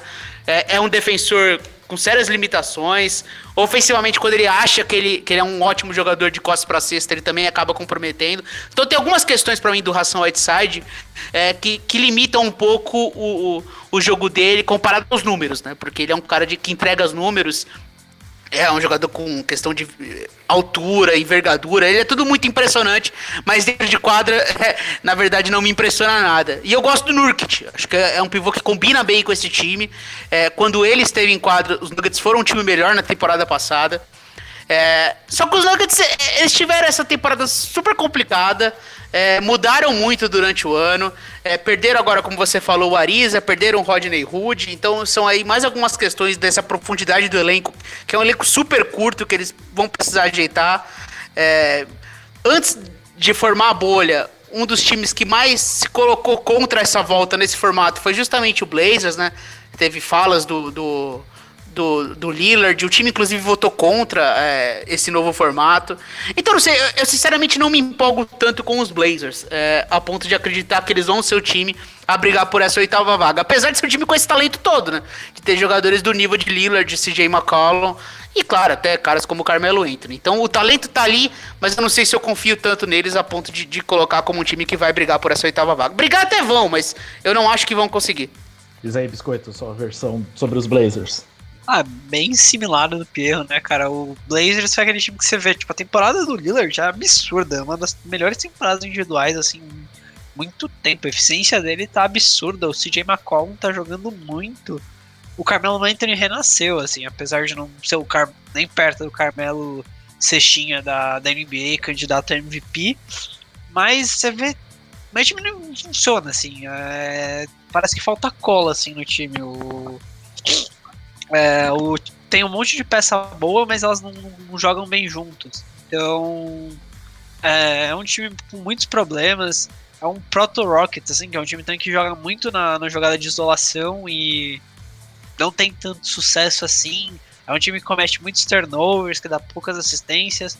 É, vai ser assim, vai ser o Lillard's time ali. Se o Lillard estiver disposto a jogar e marcar os 50 pontos dele por jogo, igual ele teve um. Acho que ele foi o jogador do mês ou o jogador da semana, assim, que ele teve uma. Tipo, algum período de tempo absurdo, que ele teve umas médias perto de 50 pontos, que o Blazers ganhou inclusive do Lakers. É, se ele tiver, se ele voltar para o campeonato dessa forma, o Blazers pode beliscar a oitava vaga para perder para perder honrosamente a primeira rodada dos playoffs para quem enfrentar. Mas, cara, não dá para ver esse time indo longe, esse time dando certo, nem mesmo com o Nurkic voltando. É, apesar de é, dele ser muito bom, dele conseguir tirar a bola do McCollum e do, e do Lillard de, de forma eficiente, né? Principalmente recebendo a bola na cabeça do garrafão, enxergando o jogo, dando passes ou infiltrando, mas eu não vejo esse Blazers no longe, não.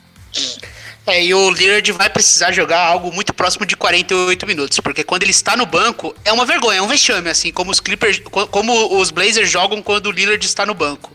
É, o CJ McCollum, que o, que o Biscoito até destacou, ele faz uma boa temporada, mas, sei lá, eu, eu acho que ele ainda não, ele não trouxe o talento que eu esperava, sabe? Eu gosto do McCollum, mas eu acho que às vezes ele me decepciona um pouco nas tomadas de decisões e quando ele tem que ter mais a bola quando o Lillard tá no banco. Então, assim, os Blazers, pra, pra funcionar e pra tentar alguma coisa na temporada, vai precisar do, do Lillard quase o tempo todo na quadra. Quando ele senta, o time sofre muito. Blazers que tem Grizzlies, Celtics, Rockets, Nuggets, Clippers, Sixers, Mavericks e Nets pela frente. Logo de cara esse confronto direto contra os Grizzlies. É, curiosamente, não tem mais jogo contra os Pelicans, que é o nosso décimo time aqui, né? Com 28 vitórias e 36 derrotas. Uma campanha que não traduz exatamente o que os Pelicans vinham sendo depois do que depois da chegada do Zion Williamson, que começou a temporada machucado. Até por isso, Biscoito, você vê os Pelicans como esse principal candidato a brigar pelo oitavo lugar com os Grizzlies? Então, você falou aí um nome, Zion Williamson, né? Que ele temos dúvidas se ele estará, em, ao menos em todos os jogos da bolha, né? Porque ele saiu, é, não voltou é, ainda. Então, Problemas pessoais, né? Que ninguém é, sabe o que quando é ele direito. voltar, ele vai ter que passar ao menos, se eu não me engano, por quatro testes seguidos é, negativos e num período acho que de seis ou oito dias, não lembro. Então pode ser que ele perca um, dois jogos ali, e aí, dois jogos fazem muita diferença pro Pelicans, que é um time que precisa ganhar todos os jogos. Ele precisa ganhar os jogos para. Porque nesse momento ali o Pelicans tá quanto? Acho que é quatro jogos, né? Do, do Grizzlies, se eu não me engano. É. É, são é, três, três e meio. Isso é quatro jogos, praticamente. É, então é um time que precisa ganhar. Então tem tá ali na mesma, na mesma faixa de Kings e Blazers, né? Então é, tá sofrendo. Foi um time bom durante a temporada, foi legal de ver. É um time que corre muito. O Brandon Ingram jogou num nível muito bom, foi até All-Star. O Lonzo Ball conseguiu conseguiu jogar, jogar bem, né? Achou o estilo de jogo dele ali sendo um facilitador. O Josh Hart também que chegou do Lakers, o Joe Holiday sendo um dos melhores defensores da NBA. Mas também foi aquele time que teve, sofreu muito com lesão, principalmente o, o Derek Favors no Garrafão sofreu bastante.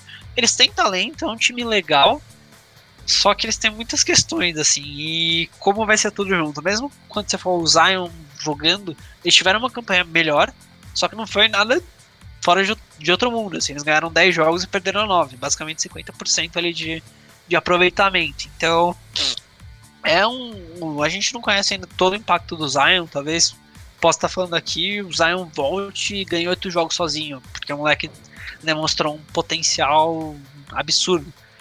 Mas eu não sei, assim, entre, por exemplo, entre Blazers e Pelicans, em quem eu apostaria. Para mim, eu ainda vou no seguro, eu acho que o Grizzlies vai para os playoffs, mas Pelicans é um time muito legal de se assistir, mesmo que o Zion não vá, tem, tem o Brandon Ingram que tá jogando muito, então é um time muito legal, mas ainda falta coisa para eles conseguirem de fato ser uma ameaça e, e ser um time de playoff. E o Pelicans é um daqueles times que, que são totalmente caóticos, né? Eles dependem do caos, né? É o time que joga. É o time que joga mais rápido no Oeste. É, dos times que estão na bolha, eles só tem algo parecido com o Milwaukee Bucks em termos de é, posses de bola por 100 minutos, né? E é o time que mais tenta arremessos na, na NBA. É um time que arremessa muito rápido. É, e, e, tem esses jogadores legais de se assistir, né? Como é o caso do, do, do Ingram, do Zion. É, o time com o Zion você ganha a possibilidade de jogar, de fazer mais jogadas de pick and roll também. Tudo bem que o, o, o Lonzo Ball não é um grande jogador conduzindo pick and rolls, mas o Drew Holiday é, então você acaba podendo tirar o melhor de cada um. Mas esse time que tem essa identidade, joga muito rápido, tenta muitos arremessos, mas ao mesmo tempo é uma máquina de turnovers, né? São muitos erros por jogo. É, então é isso aí, é o caos completo, é um time legal de se assistir. E assim, eu só acho que os Pelicans eles, eles vão jogar o play-in por causa da tabela. É, se a tabela. Ela, até porque a tabela dos Pelicans até aqui ela era mais difícil da temporada. Então, nada mais natural do que o Pelicans tivesse uma tabela mais fácil. Tudo bem que a, as teorias da, de, de, da conspiração o da galera. Subiu, o biscoito está aí ainda, né?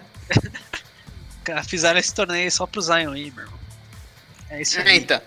É, colocavam as teorias da conspiração dizendo que o, que o, Pel que o Pelicans teve uma tabela mais favorável, mas na realidade o time já teria uma tabela mais favorável também, pelo que já vinha encontrando antes. Então, assim, os Pelicans, eles têm uma tabela, uma tabela bem fácil, e até por isso eu coloco os Pelicans como o time favorito a jogar o play-in, né? Até aí ganhar dois jogos consecutivos contra o Memphis Grizzlies é outro papo.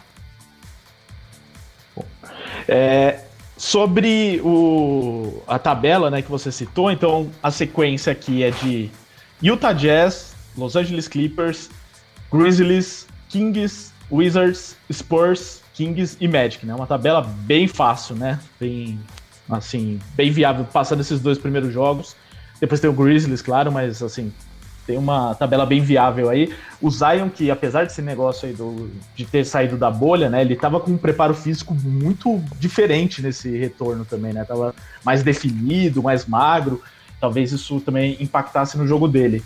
Então são algumas questões aí pra gente ver dos Pelicans quando eles voltarem.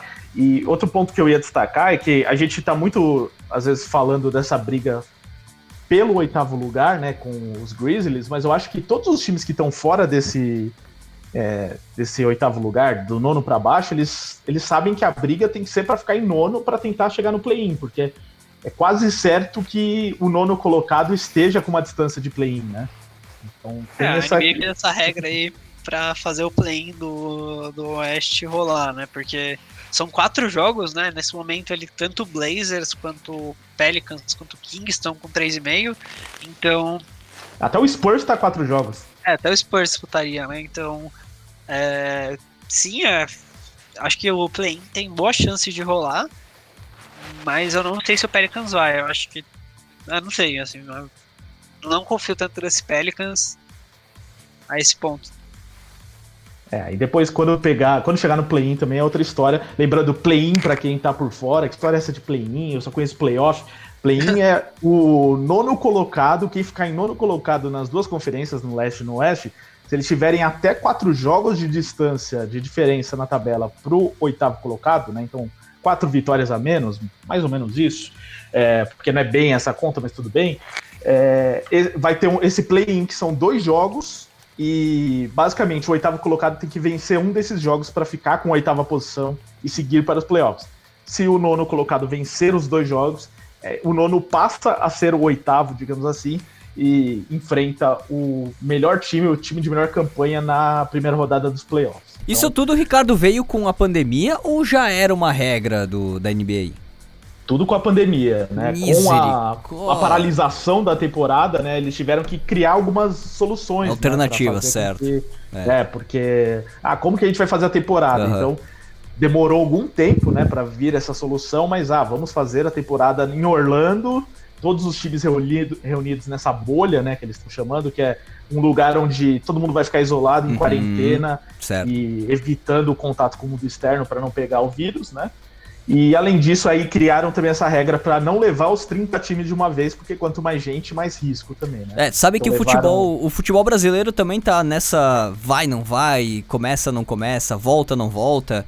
E a NBA já, pelo visto, então, tá anos luz na frente, encontrando alternativas, enquanto nós aqui no Brasil, o futebol, né, discute problemas. Então é interessante, de repente, ver com outros olhos, né, seguir o exemplo da NBA e buscar algumas alternativas, por mais malucas que elas pareçam, né.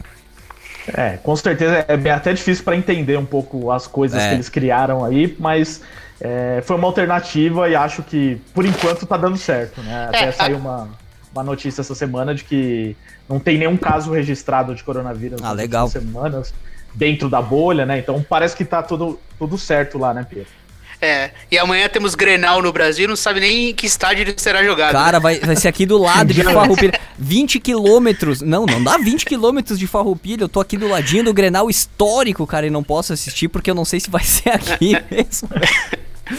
Não se sabe onde Bom. vai ser o Grenal, cara. Bom, aí pra gente fechar então, pra falar de Kings, Spurs e Suns, né, que são esses times que, apesar de é, eles terem uma, uma posição em que podem brigar ainda pelos pelo play-in, pelo menos, estão bem posicionados para brigar pro play-in. não podem, não. Vamos ser sinceros. Bom, mas matematicamente tem chance. É, Mas é aquela coisa, né? Não, não tem time aparentemente para brigar com essas outras equipes. Então, eu vou pedir para que cada um de vocês fale de um desses times, tá? Pra gente acelerar aqui o programa. Piero, por favor, Sacramento Kings, que acabou de divulgar que o Marvin Bagley tá fora da temporada, né? Sofreu uma lesão no treino hoje, né? A gente tava comentando até fora do ar aqui antes do programa e se confirmou como uma lesão séria. E aí, se não bastasse isso, tem quatro jogadores que testaram positivo para o coronavírus, né? Harrison Barnes, o Jabari Parker, Alex Lane, Buddy Hilt, jogadores importantes. E ainda teve aquela situação do Richard Holmes, que, sei lá, saiu para pegar um delivery, né? Pediu um, um lanche lá no iFood e ele foi buscar lá, o iFood é que depois vai patrocinar a gente, é claro. É, enfim, então, assim, tem um monte de confusão ali e contratou o nosso grande Corey Brewer. Com tudo isso, é, eu ah, ainda tem o De'Aaron Fox machucado. Ou seja, dá pra falar alguma coisa desse Sacramento Kings para alguma esperança pro torcedor? Então, cara, o, o Sacramento Kings ele é uma pena, né? Porque terminou muito bem a temporada regular, era um time legal de se assistir. É, passou por uma transição no comando no início da temporada, né? Da, da troca do David Yoger. É, e foi lá, foi pra temporada, começou mal, mas foi ajustando, foi compreendendo a forma de jogar. É, na reta final da temporada, até com o Buddy Hill vindo do banco. É, então, o, o, o Sacramento Kings podia ser um time a surpreender aqui, né? Porque é outro time que também tem uma tabela mais favorável, assim como, como os Pelicans, e enfrentam os Pelicans duas vezes, né? É, então, os Kings chegando inteiro, eles teriam esses confrontos diretos contra, contra os Pelicans justamente para tentar essa nona vaga e jogar esse play-in, né? Mas com a ausência do Marvin Bagley Jr., que tá com uma bota no pé e agora a confirmação é de que vai ficar fora realmente. É, as dúvidas quanto ao De'Aaron Fox, os problemas no elenco é, e, e essa disputa acirrada por esse nono lugar, eu acho que os Kings deram adeus a essa disputa de uma forma triste, né? Porque a reta final da temporada regular do time foi muito boa. É, biscoito, San Antonio Spurs com 27 vitórias e 36 derrotas. É, eu sei que você já descarta totalmente os Spurs e tudo mais. É, mas fala um pouquinho aí pro torcedor, né, que tá saudoso, porque provavelmente essa, esse é o fim da era do, da sequência Playoff, de, de playoffs dos Em Spurs. alguma coisa, né? 20 É, anos, eu acho. Acho que é 19. 25. 25 É, anos. É o time que mais foi pros playoffs nos últimos 40 anos, eu acho, sei lá, enfim. É, foi, o, absurdo, ano- foi, né? foi o ano anterior ao draft do, do Tim Duncan. O ano Isso. anterior ao draft do Tim Duncan, o- os, os Spurs foram o pior time da NBA, É, mas tancaram é forte. isso Aí, mano, nem, nem Aí sei. no ano, seguinte, no ano seguinte já foi campeão. É, São foi o ano que o 22 David Robinson temporadas, tá? Isso é. O 22. David Robinson se machucou, eles pegaram a primeira escolha do draft, veio o Duncan e aí já era. A história que todo mundo conhece. É, cara, Cinco títulos no meio do caminho. O Spurs, é um, é, infelizmente, é o nosso querido Greg Popovich. Ele nem quer ir pra bolha direito, né? Porque, somente por ele ser um cara de idade mais avançada, ele já tem mais de 70 anos, então. É, é o time que vai ser o Lamarcus Aldridge ainda, então, cara, assim, Spurs não, não vai conseguir cumprir o seu streak de, de playoff. É, vai ser legal pra ver o DeMar DeRozan, como ele, ele vai conseguir aí jogar nesses últimos jogos, dado que ele tem chance de ser um free agent, ele tá um player option aí. Então, é, é o Spurs começando sua reconstrução, né? Acho que agora não dá mais pra negar isso. O Spurs vai, vai sim ficar fora dos playoffs e começar a sua reconstrução. É ver se o, se o DeJounte Murray vai começar a deslanchar, principalmente ofensivamente, dado que defensivamente ele já é um bom jogador, como que o Derek White vai ter mais o ataque em mãos, enfim. É ver, ver o Spurs do futuro agora. O Spurs essa temporada já acho que é game over pra eles. E claro que eu deixei o Phoenix Suns para o Piero falar aqui, né? Já que ele estava tão ansioso. Então, Phoenix Suns, Piero, com 26 vitórias e 39 derrotas. Eu tenho uma. Na verdade, semana passada eu disse que o Washington Wizards estava lá só por causa da- dos times que eles chamaram do Oeste, mas eu refiz essa minha tese. E eu, analisando melhor, na verdade, os Suns só estão aqui por causa do Washington Wizards. Porque, ah, a gente precisa É. de um time no leste para dizer que tem uma briga também no leste. Então vamos criar um critério que é de seis vitórias de distância. E aí eles viram que o Phoenix Suns do outro lado também estava com esse critério e complicou um pouco com esse negócio. Mas mesmo assim, Piero, o Suns vem aí com o time quase completo, tem a dúvida ainda se o Kelly Oubre vai jogar ou não, mas eu acho que vale muito mais pela experiência que esse- essa reta final pode trazer ao time, né, e aos jovens jogadores, do que necessariamente por brigar por alguma coisa. Total, dos 22 times, é assim, é basicamente o único time que foi pra lá. É, O Spurs também, né, depois da lesão do Lamarcus Aldridge, são os dois times que foram pra lá sem qualquer chance de chegar aos playoffs, né? Assim que quando foi anunciado, eu, eu comecei a fazer as minhas contas, analisando a, a tabela do- dos times à frente, tudo, e quantos jogos os Suns precisariam ganhar pra ter a chance de jogar o play-in, né? É, e levando em conta as tabelas dos outros times, eu calculei que pro Suns ter alguma chance precisaria ganhar os oito jogos. É, não, não existe assim, falar assim, pô, se o Suns for bem, ganhar seis jogos, não vai conseguir jogar o play-in. Então, assim, pro Suns ter alguma chance, teria que ganhar os oito. Então, basicamente, é injustamente para dar essa rodagem pros caras mais novos. Colocar o Devin Booker ainda mais com, com a bola na mão. Tem a questão do Rick Rubert, não sabe se ele vai conseguir jogar. Mas é, é tentar lapidar um pouco mais essa dupla Devin Booker e Eiton. O Eiton tá arremessando bola de três aí a rodo nos treinamentos, falando que, que tá arremessando como se fosse meia distância para ele. Que bom, então, quem sabe o Eiton trazendo a bola de três pro seu arsenal ofensivo. Ele que é um jogador ofensivamente muito impressionante. É, seja atacando no pick and roll, seja jogando de costas pra cesta, e agora, de repente, com uma bola de três sendo adicionada ao seu repertório ofensivo, e ele que é um jogador também que evoluiu bastante defensivamente. Então, pra mim, assim, o Phoenix Suns é mais essa experiência de ver esses caras jogando num palco interessante, jogos importantes, mas no ponto de vista de chances, o, o time não tem nenhuma. Bem, então falamos de todos os times que estão na briga pela- pelas vagas na Conferência Oeste, ou que pelo menos estão por lá, né? Quando eu penso no Suns, Pierre, eu lembro daquele meme que é do Will Smith chegando em Bel Air, que ele tá lá com a, a câmera, né, tal. Eu acho que tá todo mundo lá do Suns com a câmerazinha tirando foto e tal, e aproveitando, né, esse momento que os holofotes estão neles, é, apesar de não, não ter muita chance. Então é isso, falamos de todos os times do Oeste. Pix, agora é sua vez de lançar a vinheta aí do melhor. de 30. Ai, que alegria. Melhor de 30. A hora mais divertida da minha terça-feira, viu, Ricardo? É, sempre um momento importante onde a gente faz perguntas aqui e os nossos comentaristas precisam responder em até 30 segundos. É, primeiro eu vou passar algumas perguntas que vieram da nossa audiência no arroba e também no WhatsApp, né, no 11 9 4666 8427. ou mesmo nos grupos de NBA do The Playoffs, né? Que a gente administra aí com esse número. Então, se você quer entrar nos grupos de NBA do The Playoffs, manda mensagem para é, 11 9 é, 4666 8427. É, perguntas aqui, temos o Vinícius Schettinger, de Itajaí. Ele faz uma análise aqui que os Clippers estão descansados, Kawhi e Paul George parece que estão saudáveis, sabendo que os Lakers perderam uma peça importante, que é o Avery Bradley, que ele cita aqui, e nos confrontos diretos os Clippers estão 2 a 1 um, os Clippers têm o melhor elenco, ele faz toda uma defesa dos Clippers, ele quer saber aqui de você, Piero. Podemos dizer que os Clippers são favoritos em cima dos Lakers? Em 30 segundos. não, não, não acho que podemos dizer isso, sinceramente. Eu acho que existe equilíbrio. É, os Clippers são, de fato, é, individualmente, é, questão de nomes, o melhor elenco do Oeste, provavelmente o melhor elenco da NBA, mas como time, os Lakers provaram mais. Então eu não posso vir aqui e falar que os Clippers são melhores. É uma questão de projeção. Pode ser, os Clippers podem vencer. Mas para mim, os Lakers são um time melhor atualmente e eu coloco os Lakers como favoritos no Oeste.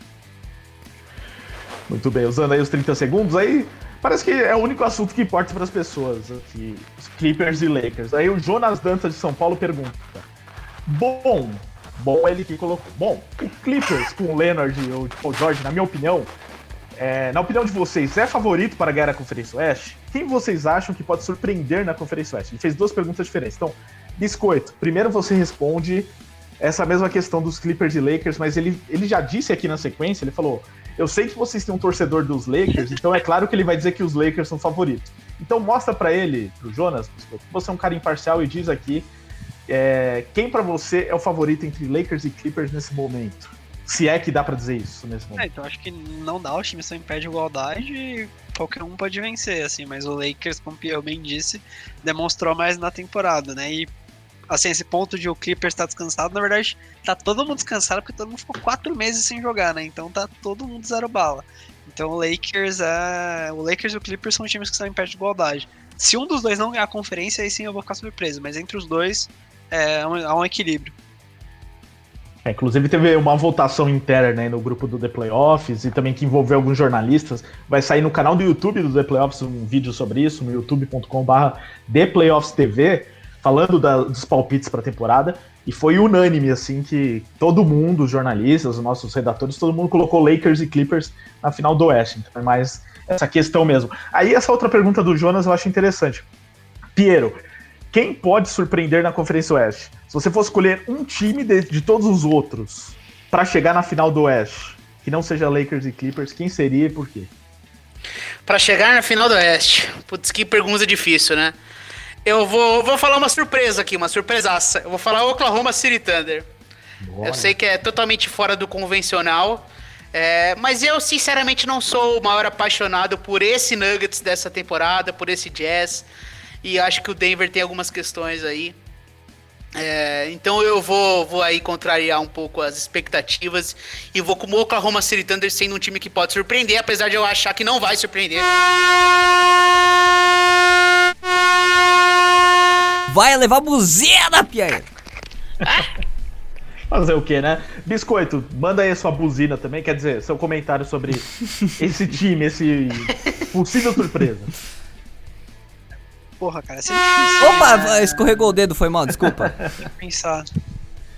Cara, eu acho que eu vou no, no Houston Rockets, mesmo oh. sendo bem cético contra o, com relação ao jogo deles, porque eles têm muito talento também. Então, é, numa NBA doida como a gente vai ter agora poucos jogos aí é, na, na, fase regular e depois playoff, acho que eles podem surpreender. Quem diria o maior hater do small ball dos Rockets, hein? é pra surpreender, exato. Então vai me surpreender. Então é a maior surpresa, velho. Não, lembrando que ano passado a final do Oeste teve o Portland Trail Blazers, que ninguém também é, imaginava. Verdade, né? Só um pouquinho ele. E o Bugarelli. Não, nem o Tuco. O Tuco é o maior hater dos Blazers, na verdade. Impressionante isso. Mas o, e os Blazers chegaram até todo mundo, nossa, será que pode atrapalhar os Warriors, né? Porque estavam fazendo uma campanha boa, né? Perderam as quatro. O, é. o, o Tuca com o Blazers e o Tigres com os Lakers são torcedores avessos, né? É, eles tentam não, usar a tática da zica, zica reversa. É, não, é, assim, o Lebron tá me ouvindo agora, sabe? Pô, acho que o Kawhi tava ouvindo o podcast agora e fala, mano, esse moleque aí torcendo pro Lakers? É, não, agora eu vou, eu vou ganhar do Lakers pra jogar na cara dele. Se o Kevin Durant jogasse no meu time, eu faria isso. Tentaria motivar ele. Ele se importa com essas coisas. Não, o Duran sim. Duran... O Jordan também a gente viu, né, na série, que eles gostavam de Sim. motivações desse tipo, né? Então, pode pôr o o... cara- O cara fica 10 horas olhando no Twitter dele ali, fica coca ali, vou pesquisar Jordan no Twitter aí. Porra, um cara aqui do, sei lá, da Namíbia tá, tá falando mal de mim, velho. É isso que eu preciso. Vou acabar com ele. É, um, um abraço aqui, falando de Blazers, inclusive, né? Isso eu não vou nem fazer como pergunta, porque eu acho que ele falou zoando aqui, mas um abraço pro Adriano Freires no Instagram. Ele falou aqui: se os Blazers chegarem nos playoffs, eles eliminam o Lakers. Não foi uma pergunta, tá? Ele afirmou. Eu acho que o Charles Barkley falou isso, não foi? Na semana passada, ou fez alguma piadinha sobre isso. Não, não lembro direito.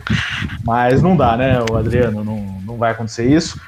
É, aí eu quero fazer aqui para fechar o melhor de 30, eu mandei para vocês aí no chat interno os prêmios da temporada, quais são os principais prêmios, tá? Para vocês lembrarem, né? Porque pode ser que esqueçam. E eu lembro que até a gente falou um pouco disso no último programa antes da parada, mas não importa, o que importa é agora.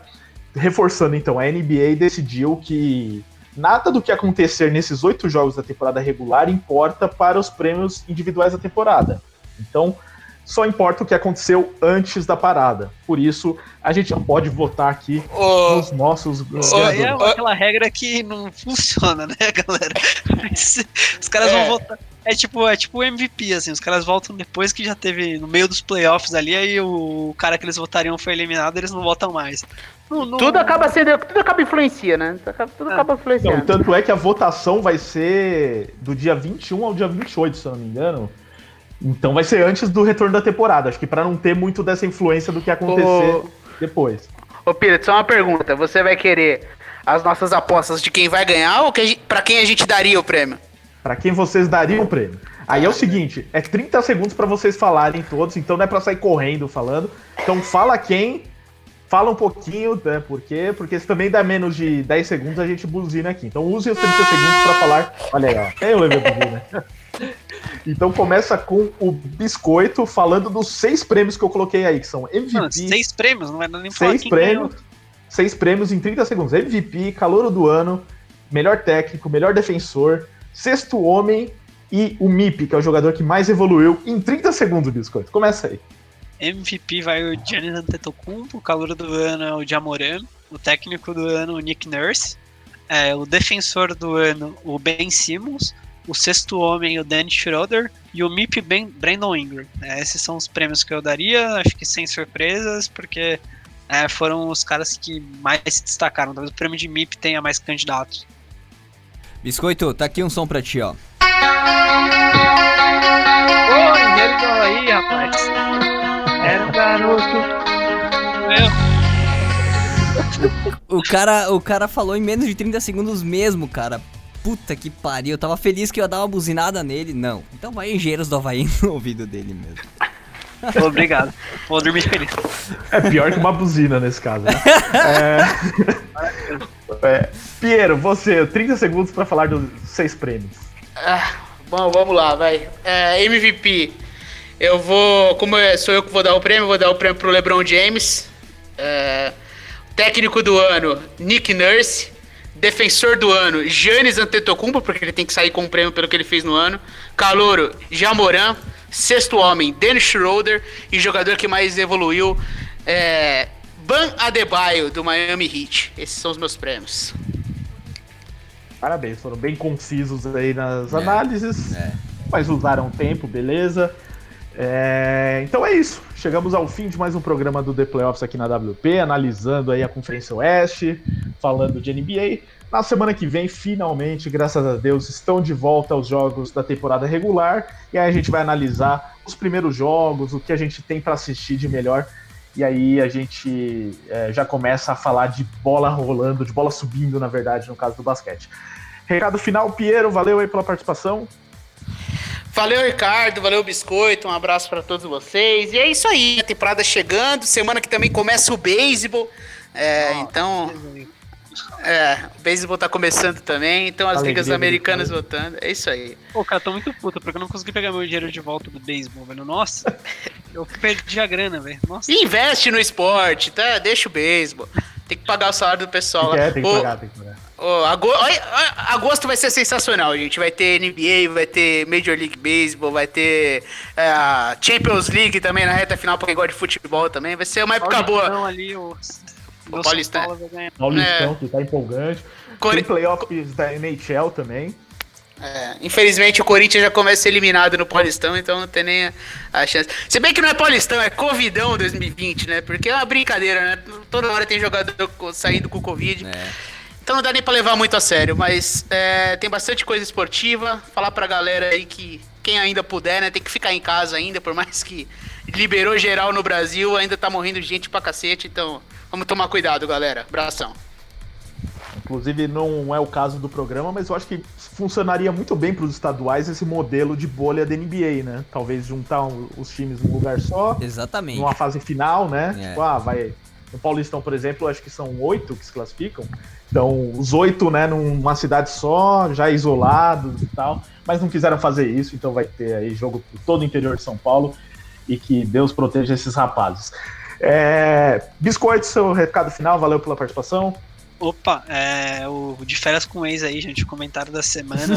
O, cara, o Adamovich tá brilhando muito, o Salseiro tá pegado. É, o Jarles também grande ah, personagem ali no, programa, então os dois ali estão, junto com o Novinho, estão no meu top 3 de grandes personagens aí do programa. É, cara, o destaque ali no final é o programa notícia que saiu agora, que tanto o Minnesota Lynx quanto o Minnesota Timberwolves estão à venda e o Kevin Garnett aparece como o principal nome para comprar o, o Wolves, então lá, pode ser legal, né, ver uma figura vencedora como o Garnett tentando é, trazer o Wolves aí de volta pro, pro protagonismo que já teve um dia, inclusive, com ele jogando lá. E vamos ver os jogos aí, galera. Semana que vem a gente já volta falando de, de jogos. Vamos ter aí os, os screamers dessa semana e bora lá, gente. Usem máscara porque é a única coisa que a gente pode fazer se sair de casa, né? E tentem ficar ao máximo em casa. Isso aí, seria muito legal mesmo o Minnesota Timberwolves é, tendo o Garnett como dono. Acho que seria o primeiro dono negro da NBA também, então teria todo um simbolismo em relação a isso. É, e o Minnesota Lynx que ele citou é da WNBA, tá? A liga de basquete feminino. Aliás, já que o Biscoito citou o Kevin Garnett, pra galera que tá no Netflix aí, tá procurando um filme pra assistir à noite, em Joias Brutas no Netflix, que é um filme com o Adam Sandler e com o Kevin Garnett, que é um dos atores. Ele faz o papel dele mesmo, mas ele faz muito bem e é um filme bem legal. Então, Joias Brutas com o Kevin Garnett. o Adam Sandler não. Porra, o Adam Sandler não foi. Eu não, eu não consegui levar ele a sério, assim. A atuação dele não, foi. Mas ótima. ele foi bem, ele foi bem. Não, é. foi, foi, muito bem, mas eu que. Não dá, velho. O Adam Sandler faz qualquer coisa, eu queria rir dele, mano. Eu imagino, cara, quando vai ter um peido aleatório aí, quando vai, mano, sair alguém vomitando aí. Então, porra, senti falta disso. Muito bem, ainda não assisti esse filme, mas tá na minha lista aqui.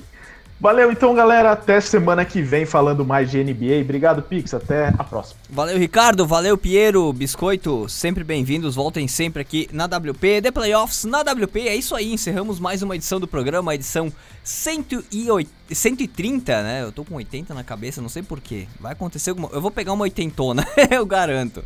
134 centésima, trigésima quarta edição aí do The Playoffs na WP, agora falando de NBA, sua temporada NBA, trazendo aí as novidades da pré-temporada e temporada que tá chegando aí, né? Que maravilha, esportes voltando, a vida voltando, claro, com todos os cuidados, como dito já pela equipe The Playoffs, né?